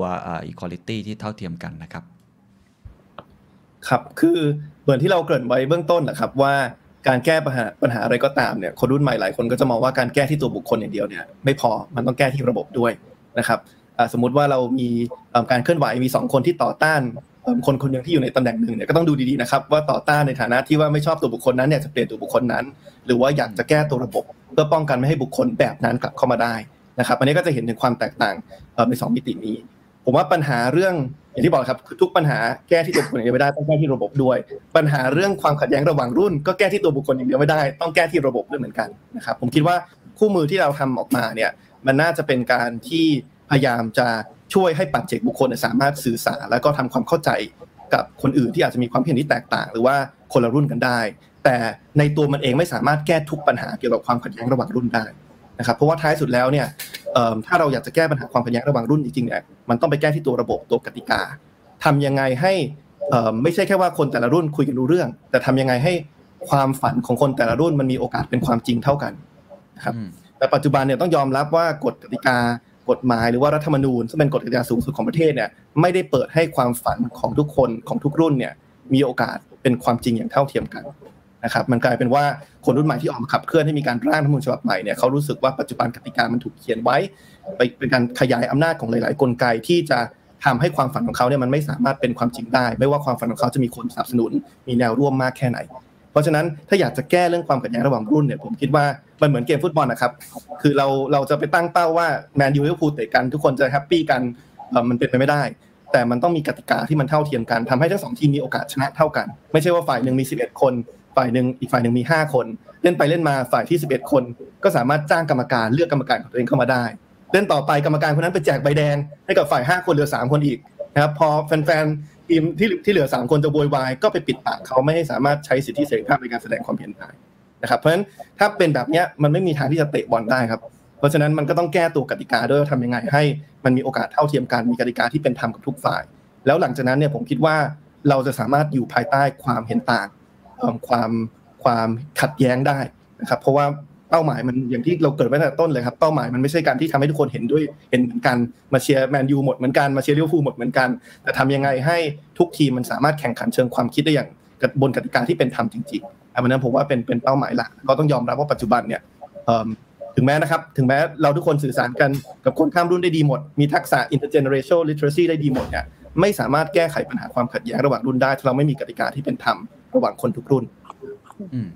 ครับผมขอบคุณครับ ช่วงท้ายแล้วกันนะครับ พอไอเต็มพูดถึงตัวกติกา ซึ่งคงหมายถึงรัฐธรรมนูญนะฮะ ที่ทำให้ทุกคนได้ได้มีความฝันที่เท่าเทียมกันนะในการแสดงออก หรือว่าในเรื่องของสิทธิต่างๆเนี่ยที่เท่าเทียมกันนะครับ อยากจะให้ทุกท่านทิ้งท้ายนะครับ เหมือนกับพอเราพูดไปแล้วเรื่องของตัวคู่มือพูดเรื่องปัญหาไปแล้วพูดเรื่องทางออกไปแล้วเนี่ยเราจะมาอยู่ในโลกแห่งความเป็นจริงแล้วอันนี้อาจจะเป็นข้อเสนอละกันนะครับ ที่จะทำยังไงที่จะขับเคลื่อน ไอ้เรื่องของความคิดเห็นที่แตกต่างกันเนี่ยให้มันเดินหน้าต่อไปได้ คือในมุมมองของผมเองในมองสื่อเนี่ยผมคิดว่าsafe space หรือว่าสนามพื้นที่ทางความคิดที่เราเคยพูดกันมาเนี่ยมันยังไม่เกิดขึ้นเลย ไม่มีนะยังไม่ค่อยเกิดขึ้นนะมุมผมอะอันนี้ในมุมมองของสื่อ เราคิดว่าเรื่องนี้สำคัญที่จะทำให้มี safe space ให้คนได้พูดความจริงแลกเปลี่ยนกันโดยใช้หลัก 4E เมื่อกี้แหละนะ empathy จะ express อะไรต่างๆนะครับแต่อยากถามความเห็นทั้ง 3 ท่านนะครับว่าว่าคิดเห็นอย่างไรว่าหลังจากนี้เนี่ย ถ้ามันเป็นจุดที่สังคมไทยจะต้องมาทำให้เกิดขึ้นจริง execution จริงเนี่ยมันจะต้องเริ่มจากอะไร เช่นอาจจะเป็นผู้นำหรือเปล่าผมไม่แน่ใจ หรือต้องมีหน่วยงาน มีเจ้าภาพ หรือมีอะไรที่เป็นตัวขับเคลื่อน อาจจะเป็นในองค์กรของคุณก็ได้ จะเป็นในหมหาวิทยาลัยก็ได้นะครับ หรือจะเป็นในสังคมหมู่บ้าน หรืออะไรต่างๆ ก็ได้เนี่ยที่จะทำให้มันเกิด movement นี้เกิดขึ้นในสังคมไทย ซึ่งตอนนี้ต้องบอกว่ามันมันน่าเป็นห่วงมากขึ้นเรื่อยๆนะครับไม่ว่าจะเป็นเรื่องของอความคิดเห็นที่แตกต่างที่โดยที่เรา เห็นบนท้องถนนนะครับหรือแบบที่เราไม่เห็นในอาจจะเป็นแทรกซึมอยู่ในครอบครัวหรืออะไรต่างๆ ที่เราก็ค่อนข้างน่าเป็นห่วงระดับหนึ่งเนี่ยถ้ามองภาพตรงนี้เนี่ยแต่ละท่านมีข้อเสนอมีอะไรไหมครับ อาจจะอันนี้แล้วแต่แต่ละท่านได้เลยครับ มีใครอยากจะลองเสนอก่อนไหมครับ ว่าสังคมไทยหลังจากนี้ขับเคลื่อนยังไงต่อดีครับ จะเอาวิกไกด์ไลน์เนี่ยไอ้คู่มือเนี่ยไป execute จริงแล้วครับก็งั้นเดี๋ยวเริ่มก่อนก็ได้ค่ะ ก็เออ ไม่แน่ใจว่าอินเทอร์เน็ตยังโอเคอยู่หรือเปล่าอินชัดอยู่นะคะ ครับเสียงได้อยู่ครับโอเคค่ะค่ะก็เอ่อต่อจากที่ที่เต็มพูดเมื่อกี้นิดนึงค่ะคือเราการพยายามที่จะทำให้คนเข้าใจว่าปัญหาต่างๆ ที่เรามีเนี่ยมันมันมาจากความหลากหลายของคนแต่ละรุ่น แล้วก็เป็นปัญหาเชิงระบบด้วยเนี่ยมันไม่ใช่เรื่องง่ายใช่ไหมคะแล้วก็เอ่อ จริง ๆ อีกสิ่งหนึ่งที่เป็นที่อาจจะเป็นปัญหาสำคัญที่ต้องถอยไปอีกขั้นหนึ่งก็คือว่าหลาย ๆ คนไม่ได้มองว่ามันเป็นปัญหาเชิงระบบนึกออกไหมคะคือคือคือคนหลาย ๆ รุ่นหรือแม้กระทั่งเอ่ออาจจะไม่ใช่เฉพาะแบบรุ่นใหญ่อย่างเดียวรุ่นเล็ก ๆ เด็ก ๆ ด้วยก็เหมือนกันก็อาจจะไม่ได้มองว่าเฮ้ยปัญหาจริง ๆ ที่มันครอบเราอยู่เนี่ยมันใหญ่กว่าไอ้สิ่งที่เราเห็นอยู่ตรงหน้า แล้วถามว่าทำไมมันถึงไม่เห็น ก็เพราะว่ามันไม่ถูกพูดถึงมันไม่มี visibility ใช่ไหมคะมันมันถูกทำให้ถูกปกปิดอยู่ใต้พรมอะไรพวกนี้ดังนั้นจริง ๆ แล้วการพูดคุยกันเนี่ยมันไม่ใช่พูดคุยเพื่อทำความเข้าใจกันอย่างเดียวแต่มันเป็นการพูดคุยกันเพื่อให้เห็นว่าปัญหาที่แท้จริงอะคืออะไรแล้วมันอยู่ตรงไหนแล้วคือ ถ้าคนที่เขาชี้ให้เราเห็นปัญหาในจุดที่เราไม่อยากเห็นนะเราต้องทนฟังให้ได้ เราต้องเปิดใจที่จะรับฟังตรงนั้นให้มันได้ ซึ่งตรงนี้มันต้องการสกิลมากๆกลับไปเรื่องอยู่ว่าคือ มันต้องการทักษะค่ะ คืออย่างที่ติมบอกเลยว่า ต่อให้เราเข้าใจระหว่างรุ่นกันและกันมีเอมพัตตีต่อกันสูงขนาดไหนก็ตาม ถ้าระบบมันไม่แก้เนี่ย มัน สังคมนี้มันดีขึ้นไม่ได้ใช่ไหมแต่ว่าในขณะเดียวกันก็คือเพื่อที่จะให้สังคมนี้มันดีขึ้น แล้วมีช่องทางในการพูดคุยมากขึ้นอะอย่างแรกเราต้องพยายามคุยกันให้ได้ก่อน อันนี้อันนี้ก็เลยรู้สึกว่าเออมันมันอาจจะเป็นเครื่องมือหนึ่งเนาะที่ที่เป็นไปได้ แล้วก็อาจจะกลับมาขายของนิดนึงนะคะว่าวันนี้ตั้งใจมาขายควิสเนาะก็คืออยากอยากให้อยากให้ลองเอาไปเล่นกัน คือทีนี้วิธีการเล่นเนี่ยค่ะ อยากให้ลองมันจริงๆมันเล่นได้หลายแบบเนาะจะเล่นแบบว่าเอาเอาความรู้สึกแบบ จริงใจเลยอะแบบเป็นเป็นแบบความรู้สึกในใจตัวเองจริงๆเอาแบบว่าฉันจะไม่โกหกตัวเองเลย แบบนั้นก็ได้ หรือเราอาจจะลองเล่นอีกแบบหนึ่งเช่นว่า ลองดูซิว่า ถ้าเกิดว่าตัวเราเองในอุดมคติเนี่ยมันจะเป็นยังไง หรือถ้าเราอยากจะแบบเอาแบบ assume the best ของอีกฝั่งหนึ่งมันจะเป็นยังไงอะไรอย่างเงี้ยค่ะ จริง ๆ มันมีมันมีสถานการณ์อีกหลาย ๆ อย่างนอกเหนือจากสิ่งนี้ด้วยนะคะ คืออยากอย่างอยากจะ echo สิ่งที่คุณต้องสนพูดว่าเอออยากให้แต่ละองค์กรเนี่ยลองเอาไปเล่นกันดูก็ได้ คือมันอาจจะเป็นสถานการณ์ไอ้ทัวลงที่เราจัดไว้ให้ในควิสหรืออาจจะเป็นเรื่องอื่นก็ได้นะคะ ที่ไม่ อาจจะไม่เกี่ยวข้องกับเรื่องนี้โดยตรง หรือมันเป็นความขัดแย้งภายในองค์กรหรืออะไรพวกนี้ลองหยิบขึ้นมาสักอันหนึ่งที่มันจะเป็นเรื่องที่มันจะตีกันอะแล้วลองลองตีกันดูจริง ๆ ก็ได้ role play ก็ได้ อย่างเมื่อกี้อาจจะเป็น safe space เนาะอันนี้ด้วยความที่พอเราสอนกฎหมายเนี่ยเราก็จะชินกับการที่ทำให้ยุให้นักเรียนตีกันเองในห้อง ด้วยการที่เขาถกเถียงเอาเหตุผลมามาคุยกันอะไรเงี้ยค่ะ คือให้มันชินว่าเออก็เถียงกันไปให้มันจบโกรธกันก็ได้ อารมณ์ขึ้นก็ได้ไม่เป็นไรแต่คือจบแล้วมันจะได้จบอะไรเงี้ยค่ะคิดว่าคนเราคนไทยเราต้องมีทักษะตรงเนี้ยเพิ่มมากขึ้นมาก ๆ ค่ะครับขอบคุณครับอาจารย์หญิงก็จะย้ำจุดเดิมตั้งแต่พูดตอนต้นว่าไอ้ skill เนี่ย skill ในการคุ้นเคยที่จะเถียงกันบ้าง ที่จะแลกเปลี่ยนความคิดเห็นที่แตกต่างกันบ้างเนี่ยยกเรื่องที่มันคิดไม่เบิดกันให้มันออกมาให้คุยกันให้เข้าใจกันมากขึ้น แต่ไม่ต้องเห็นตรงกัน มีพื้นที่ตรงนี้เนี่ยเป็นเรื่องสำคัญมากนะครับแล้วก็ถ้าไปดูในควิสก็อาจจะช่วยทำให้เราเห็นภาพมากขึ้นด้วยนะครับอะต่อไปใครดีครับจะเป็นคุณต้นสนหรือไอติมครับเชิญเลยครับ เอ่อเดี๋ยวเดี๋ยว แล้วแต่ได้ได้ครับได้ครับเอิ่มผมผมคิดคล้ายๆกันคือผมคิดว่าเมื่อกี้ฟังอาจารย์หญิงก็คิดตามไปด้วยนะครับ คิดว่ามันต้องมีมันต้องมีสามอย่างอยู่ด้วยกันนะครับ คือถ้าพูดสามคำคือคำว่า leadership skills แล้วก็ patience นะครับสามอย่างก็คือความเป็นผู้นำนะครับ แล้วก็เอ่อทักษะแล้วก็ความอดทนเอิ่มผมว่าไกด์บุ๊กที่เราช่วยทำเนี่ยมันจะช่วยอันที่สอง คือเรื่องของทักษะนะครับว่าควรจะคิดยังไง approach มันยังไงเรื่องเหล่านี้นะครับแล้วเป็นคู่มือในการคิดตรงนั้น แต่สุดท้ายเนี่ยมันก็เหมือนกับทุก literacy อะครับไม่ว่าจะ financial digital literacy บอกจะทำ digital transformation ถ้ามันไม่ได้เริ่มจากผู้นำเนี่ยนะครับมันก็ไม่เกิดนะครับเพราะมันก็ไม่มีใครเอาข้อมูลไปใช้จริงจังมันก็ไม่มีใครมาศึกษาจริงจังนะครับ เพราะฉะนั้นไอ้ตัวผู้นำเนี่ยเป็นจุดเริ่มนะครับ ซึ่งผู้นำอาจจะเป็นผู้นำอาจจะเป็นผู้ใหญ่ในองค์กร อาจจะเป็นในครอบครัวอะไรต่างๆ เนี่ยต้องผลักดันก้าวแรก แล้วต้องให้เห็นว่าเรื่องนี้เป็นเรื่องสำคัญนะครับ แล้วก็ต้อง สร้างให้ให้ให้คนเห็นความสำคัญและพยายามที่จะเอาเครื่องมือนี้มาใช้นะครับ และที่มันสำคัญอีกอันหนึงก็คือเรื่องของความอดทนนะครับ เพราะว่าสุดท้ายแล้วเนี่ยอาจจะพูดมันไม่ใช่แค่ทักษะธรรมดาด้วย มันเป็นทักษะแล้วมันจะมีความเป็นกล้ามเนื้อด้วยครับอย่างที่อาจารย์หญิงพูด ก็คือว่ามันไม่ใช่ว่าเราใช้คู่มือนี้แล้ววันสองวันแล้วโอ้โหเราดีขึ้นแล้วหลังจากนั้นเราฟังได้ทุกเรื่องมันไม่ใช่ เราจะต้องขัดแย้งลองขัดแย้งกันหลายๆเรื่องนะครับเหมือนเราเล่นเวทอะมันต้องเทรนหลายซ้ำๆหลายๆทีใช่ไหมครับแล้วมันก็กล้ามเนื้อมันก็เพิ่มขึ้นไปเรื่อยๆวันนี้เราวิดพื้นได้10ทีพรุ่งนี้อาจจะได้20ทีวันต่อไปได้สามไม่ใช่วันต่อไปสักพักอาจจะได้30ทีอะไรอย่างนี้เป็นต้นไปนะครับ เพราะฉะนั้นมันต้องมีความอดทนพอสมควร นะครับที่ทำตรงนี้ให้ได้ แล้วมันก็ไปผูกกับข้อหนึ่งใหม่ ก็คือว่าทำไมองค์กรทำยังไง องค์กรเราถึงจะมีความอดทนได้ ที่มันจะพื้นที่มันจะปลอดภัยจริง ๆ เมื่อคนมันมีความอดทนใช่ไหมครับตรงนั้น มันก็ต้องมาจากผู้นำนะข้างบนวันแรก ๆ เราอาจจะแบบจริง ๆ อยากจะซัดอีกฝั่งหนึ่งมากเลย แต่ถ้านายเราเขากำหนดโทนมาแต่ละต้นแล้วเขาเจอว่าเราจะรับฟังความแตกต่างกันเนี่ย เราก็อาจจะยังไม่ไม่ไม่ไม่ปล่อยหมัดอันนั้นออกไปพอเราไม่ปล่อยหมัดอันนั้นออกไปเนี่ยสองสามวันต่อมาเรามีกล้ามเนื้อดีขึ้น เราก็ไม่ต้องอยากปล่อยหมัดนั้นแล้วนะครับ มันก็จะค่อยๆดีให้ผมสามอย่าง leadership skills กับกับกับ patience นะครับเป็นสามอย่างที่น่าจะเป็นเป็นส่วนผสมสำคัญนะครับในในในตรงนี้ครับขอบคุณครับ leadership skill passion แล้วก็กล้ามเนื้อในความอดทนความคิดเห็นที่แตกต่างนะครับ คุณไอติมครับเมื่อกี้พูดเรื่องตัวกติกาไปแล้วมีอันอื่นอยากจะเสริมอีกไหมครับครับผมว่าทิ้งท้ายด้วย 3 อย่างแหละครับ แล้วผมคิดว่าเป็นอะไรที่ที่ทำได้ไม่ว่าในบริบทของความขัดแย้งทางการเมืองหรือว่าความขัดแย้งในบริษัท หรือว่าแม้กระทั่ง ความขัดแย้งในบ้านหรือในในบนโต๊ะอาหารนะครับ อย่างแรกเลยผมว่าคือเรื่องของพื้นที่ปลอดภัยนะครับคือมันต้องสร้างพื้นที่ปลอดภัยให้ทุกคนมีความสบายใจในในในการพูดความเห็นของตัวเองจริงๆนะครับถ้ามันในบริบทของประเทศเนี่ยคือทำยังไงให้ทุกคนมีสิทธิเสรีภาพในการพูดนะครับ ไม่ใช่ว่าพอแสดงความเห็นแล้ว เกิดไม่ถูกใจใครบางคนแล้วกลับถูกกันแกล้งทางกฎหมายนะครับถ้าเป็นในบริบทของบริษัทเนี่ยสำคัญมากนะครับ ว่าถ้าเราอยากจะคุยเรื่องปัญหาอะไรเนี่ยต้องให้ทุกคนสบายใจในการจะพูดความคิดเห็นจริงๆ ไม่ใช่พอพูดแล้วก็กลัวว่าจะทำให้ โอกาสในความก้าวหน้าทางการงานลดน้อยลงหรือเปล่านะครับเพราะนั้นอย่างแรกคือต้องสร้างพื้นที่ที่ปลอดภัยก่อน อย่างที่สองที่ตามมาคือผมว่าต้องถามถามคำถาม เพื่อนำไปสู่การหาสัมมตินะครับ อันนี้ผมอยากจะยกตัวอย่างจากไต้หวันนะครับ ผมก็จะว่าไต้หวันเนี่ยเคยเจอปัญหาเรื่องการที่ทำให้ Grab กับ Uber ถูกกฎหมายมานานมาก คือพอทำโพลทีไรว่าอยากให้ถูกหรือไม่ถูกกฎหมายเนี่ยคำตอบก็จะออกมา 50 50 เขาก็เลยพลิกวิธีการถามคำถามแทนที่จะถามว่าอยากให้ถูกหรือไม่ถูกกฎหมายที่มันมีคำตอบใช่ไม่ใช่เนี่ย เขาถามว่าอุตสาหกรรมแท็กซี่ในฝันของคุณน่ะต้องมีองค์ประกอบอะไรบ้างครับอืมพอถามแบบเนี้ยมันเลยทำให้เราเห็นจุดร่วมของคนมากขึ้น เช่น สมัยก่อนอาจจะมีบางคนที่บอกว่าอยากให้ Grab ถูกกฎหมายเอ่อจะมีบางคนที่บอกว่าไม่อยากให้ถูกกฎหมาย แต่ทั้งสองกลุ่มพูดตรงกันว่าต้องการเห็นการแข่งขันที่เป็นธรรมไม่มีการผูกขาดต้องการเห็นราคาเอ่อค่าโดยสารที่ไม่สูงเกินไป ต้องการเห็นการให้ความสำคัญกับเรื่องความปลอดภัยของผู้โดยสาร อันเนี้ยมันจะทำให้มันสามารถหาเอ่อจุดร่วมอะไรบ้างนะครับหรือว่าอย่างประเด็นรัฐธรรมนูญเนี่ยแทนที่จะถามว่าแก้ไม่แก้เนี่ย ถามว่าอืมรัฐธรรมนูญในฝันของคุณหน้าตาเป็นอย่างไร แล้วก็มาดูว่ามันมีจุดเชื่อมอะไรบ้างนะครับ ส่วนประเด็นที่ 3 คือการกระบวนการการหาคำตอบมันต้องเป็นธรรมนะครับคือไม่ใช่ว่าเนี่ยมีพื้นที่ปลอดภัยแล้วถกเถียงกันเต็มที่แล้ว ตั้งคำถามที่ถูกแล้ว แต่ในที่สุดมีคนเดียวตัดสินใจ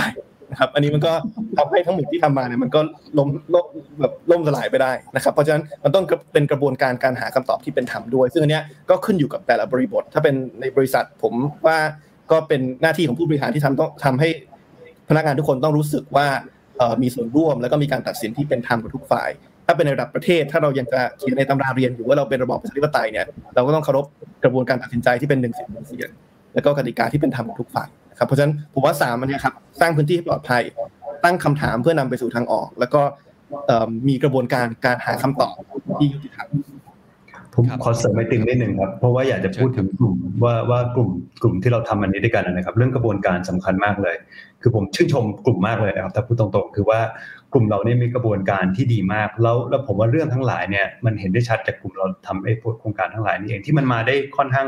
ผมก็รู้สึกว่าค่อนข้างไกลนะจากจุดเริ่มต้นของเราตอนแรกที่ไม่รู้จักกันเลยอะไรกันเลย แตกต่างกันมากแล้วก็ไม่ได้เจอกันเพราะโควิดด้วยเนี่ยนะครับทำงานออนไลน์หมดเลย ผมยังไม่เคยเจอสัมภาษณ์เลยความจริงแล้วเอ่อ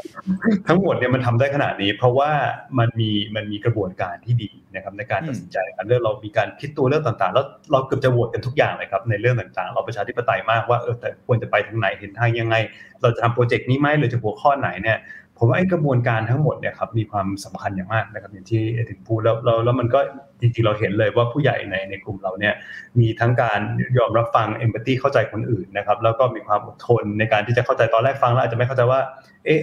เด็กรุ่นใหม่หมายถึงอะไร หรือว่าทำไมประเด็นนี้มันคือยังไงเนี่ยแต่ก็ทุกคนครับอดทนฟังกันนะครับ แล้วก็ให้กระบวนการเนี่ยมันเป็นมันมันมันไปตามคันลองของมันนะครับแล้วก็ยึดติดกับตรงนั้น แล้วมันก็สุดท้ายมันก็ทำให้ทุกคนค่อนข้างแฮปปี้แล้วมันก็ทำให้ตัวงานเนี่ยมันออกมาได้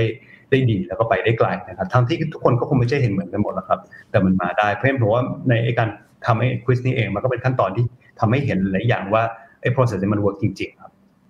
ครับ ขอบคุณทั้ง 3 ท่านครับ ผมคิดว่าเป็นข้อเสนอเนี่ยที่ที่ดีมากนะ เอาไปใช้กับในองค์กรของแต่ละท่านได้เลย ในครอบครัวของแต่ละท่านก็ได้ ในสถาบันการศึกษาก็ได้ในที่ไหนก็ได้นะครับ ไม่ว่าจะเป็นเรื่องของผมว่าต้องเริ่มต้นที่ผู้นำก่อน ช่ไหมครับหลายคนบอกผู้นำต้องเป็นคนที่ที่โน้มตัวมาฟัง หรือว่าเห็นว่าเรื่องนี้สำคัญ คือถ้าผู้นำไม่เห็นว่าเรื่องนี้สำคัญเนี่ยมันมันยากมากที่จะไปต่อ แต่ผมเชื่อว่าผู้นำตอนนี้ค่อนข้างเห็น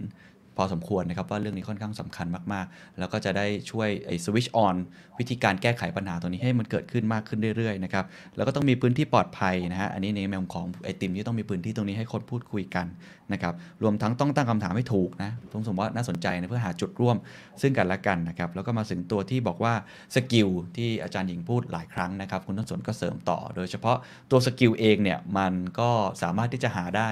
นะครับในคู่มือของเราคู่มือของเราก็มี skill เป็นเป็นจุดเริ่มต้นแล้วกันไม่ได้บอกว่านี่คือคู่มือที่ดีที่สุด แล้วผมชอบมากที่ทั้งสามท่านพยายามจะบอกว่าคู่มือเนี้ยมันเป็นคล้ายๆกับกึ่งๆโปรโตไทป์ครับค่อยๆทำไปเรียนรู้กันไป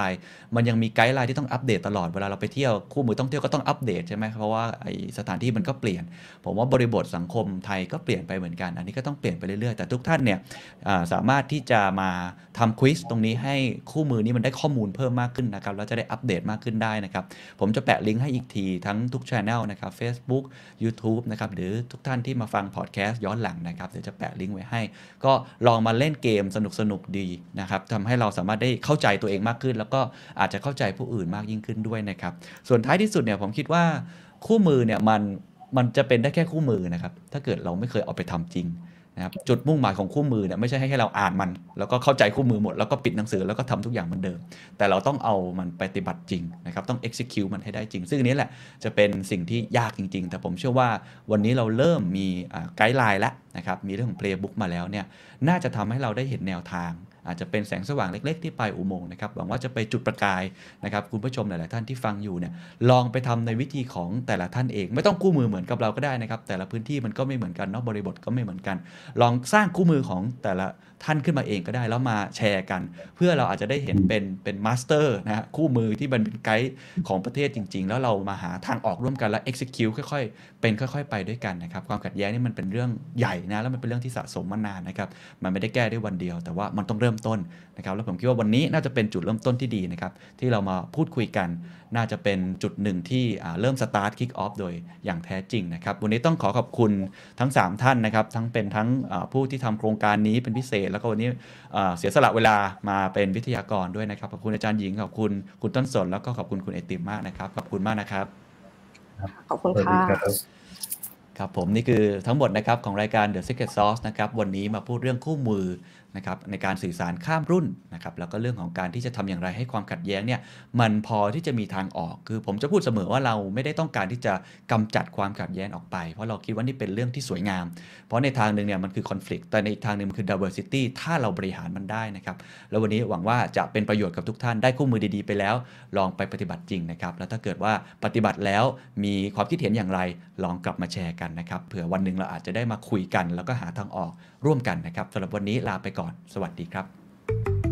ตามคำเรียกร้องนะครับกับงานฟอรัม The Secret Sauce Strategy Forum 2022 ที่จบไปแล้วนะครับหลายคนบอกว่าซื้อบัตรไม่ทัน อยากจะชมย้อนหลังทำอย่างไรดีก็เลยเปิดขายบัตรให้ชมย้อนหลังกันนะครับ วิธีการง่ายมากครับ ก็คือเข้าไปที่เว็บไซต์ zipeventapp.com นะครับ ในนั้นจะมีเมนูเขียนว่า The Secret Sauce อยู่ เปิดขายบัตรในวันที่ 21 กันยายน จนถึงวันอาทิตย์ที่ 10 ตุลาคมแค่ 20 วันเท่านั้นนะครับ บัตรราคาเดียว 1,500 บาทนะครับ โดยที่ผู้ที่ซื้อบัตรในรอบนี้ สามารถรับชมย้อนหลังได้ถึงวันที่ 13 พฤศจิกายน 2564สำหรับหลายท่านที่ซื้อไปก่อนหน้านี้แล้วนะครับก็คือบัตรที่ชมสดเนี่ยก็สามารถขยายเวลาในการรับชม ถึง 13 พฤศจิกายนได้อีกนะครับย้ำอีกครั้งครับ โอกาสสุดท้ายจริง ๆ ไม่อยากให้คุณพลาดนะครับ เพราะว่าตอนที่เราหยุดขายบัตรไปเนี่ยมีคนเรียกร้องมาเยอะจริง ๆ นะครับ ใน inbox เนี่ยเป็นร้อยเลย แล้วก็เลยจัดการเปิดให้อีกครั้ง ครั้งนี้ครั้งสุดท้ายจริง ๆ นะครับ ยิ่งซื้อเร็วก็ยิ่งมีเวลาดูได้นานนะครับและผมเชื่อว่านี่คือคัมภีร์กลยุทธ์ในการฝ่าฟันวิกฤตจาก 8 ผู้บริหารตัวจริงที่น่าจะมีประโยชน์กับทุกท่านครับ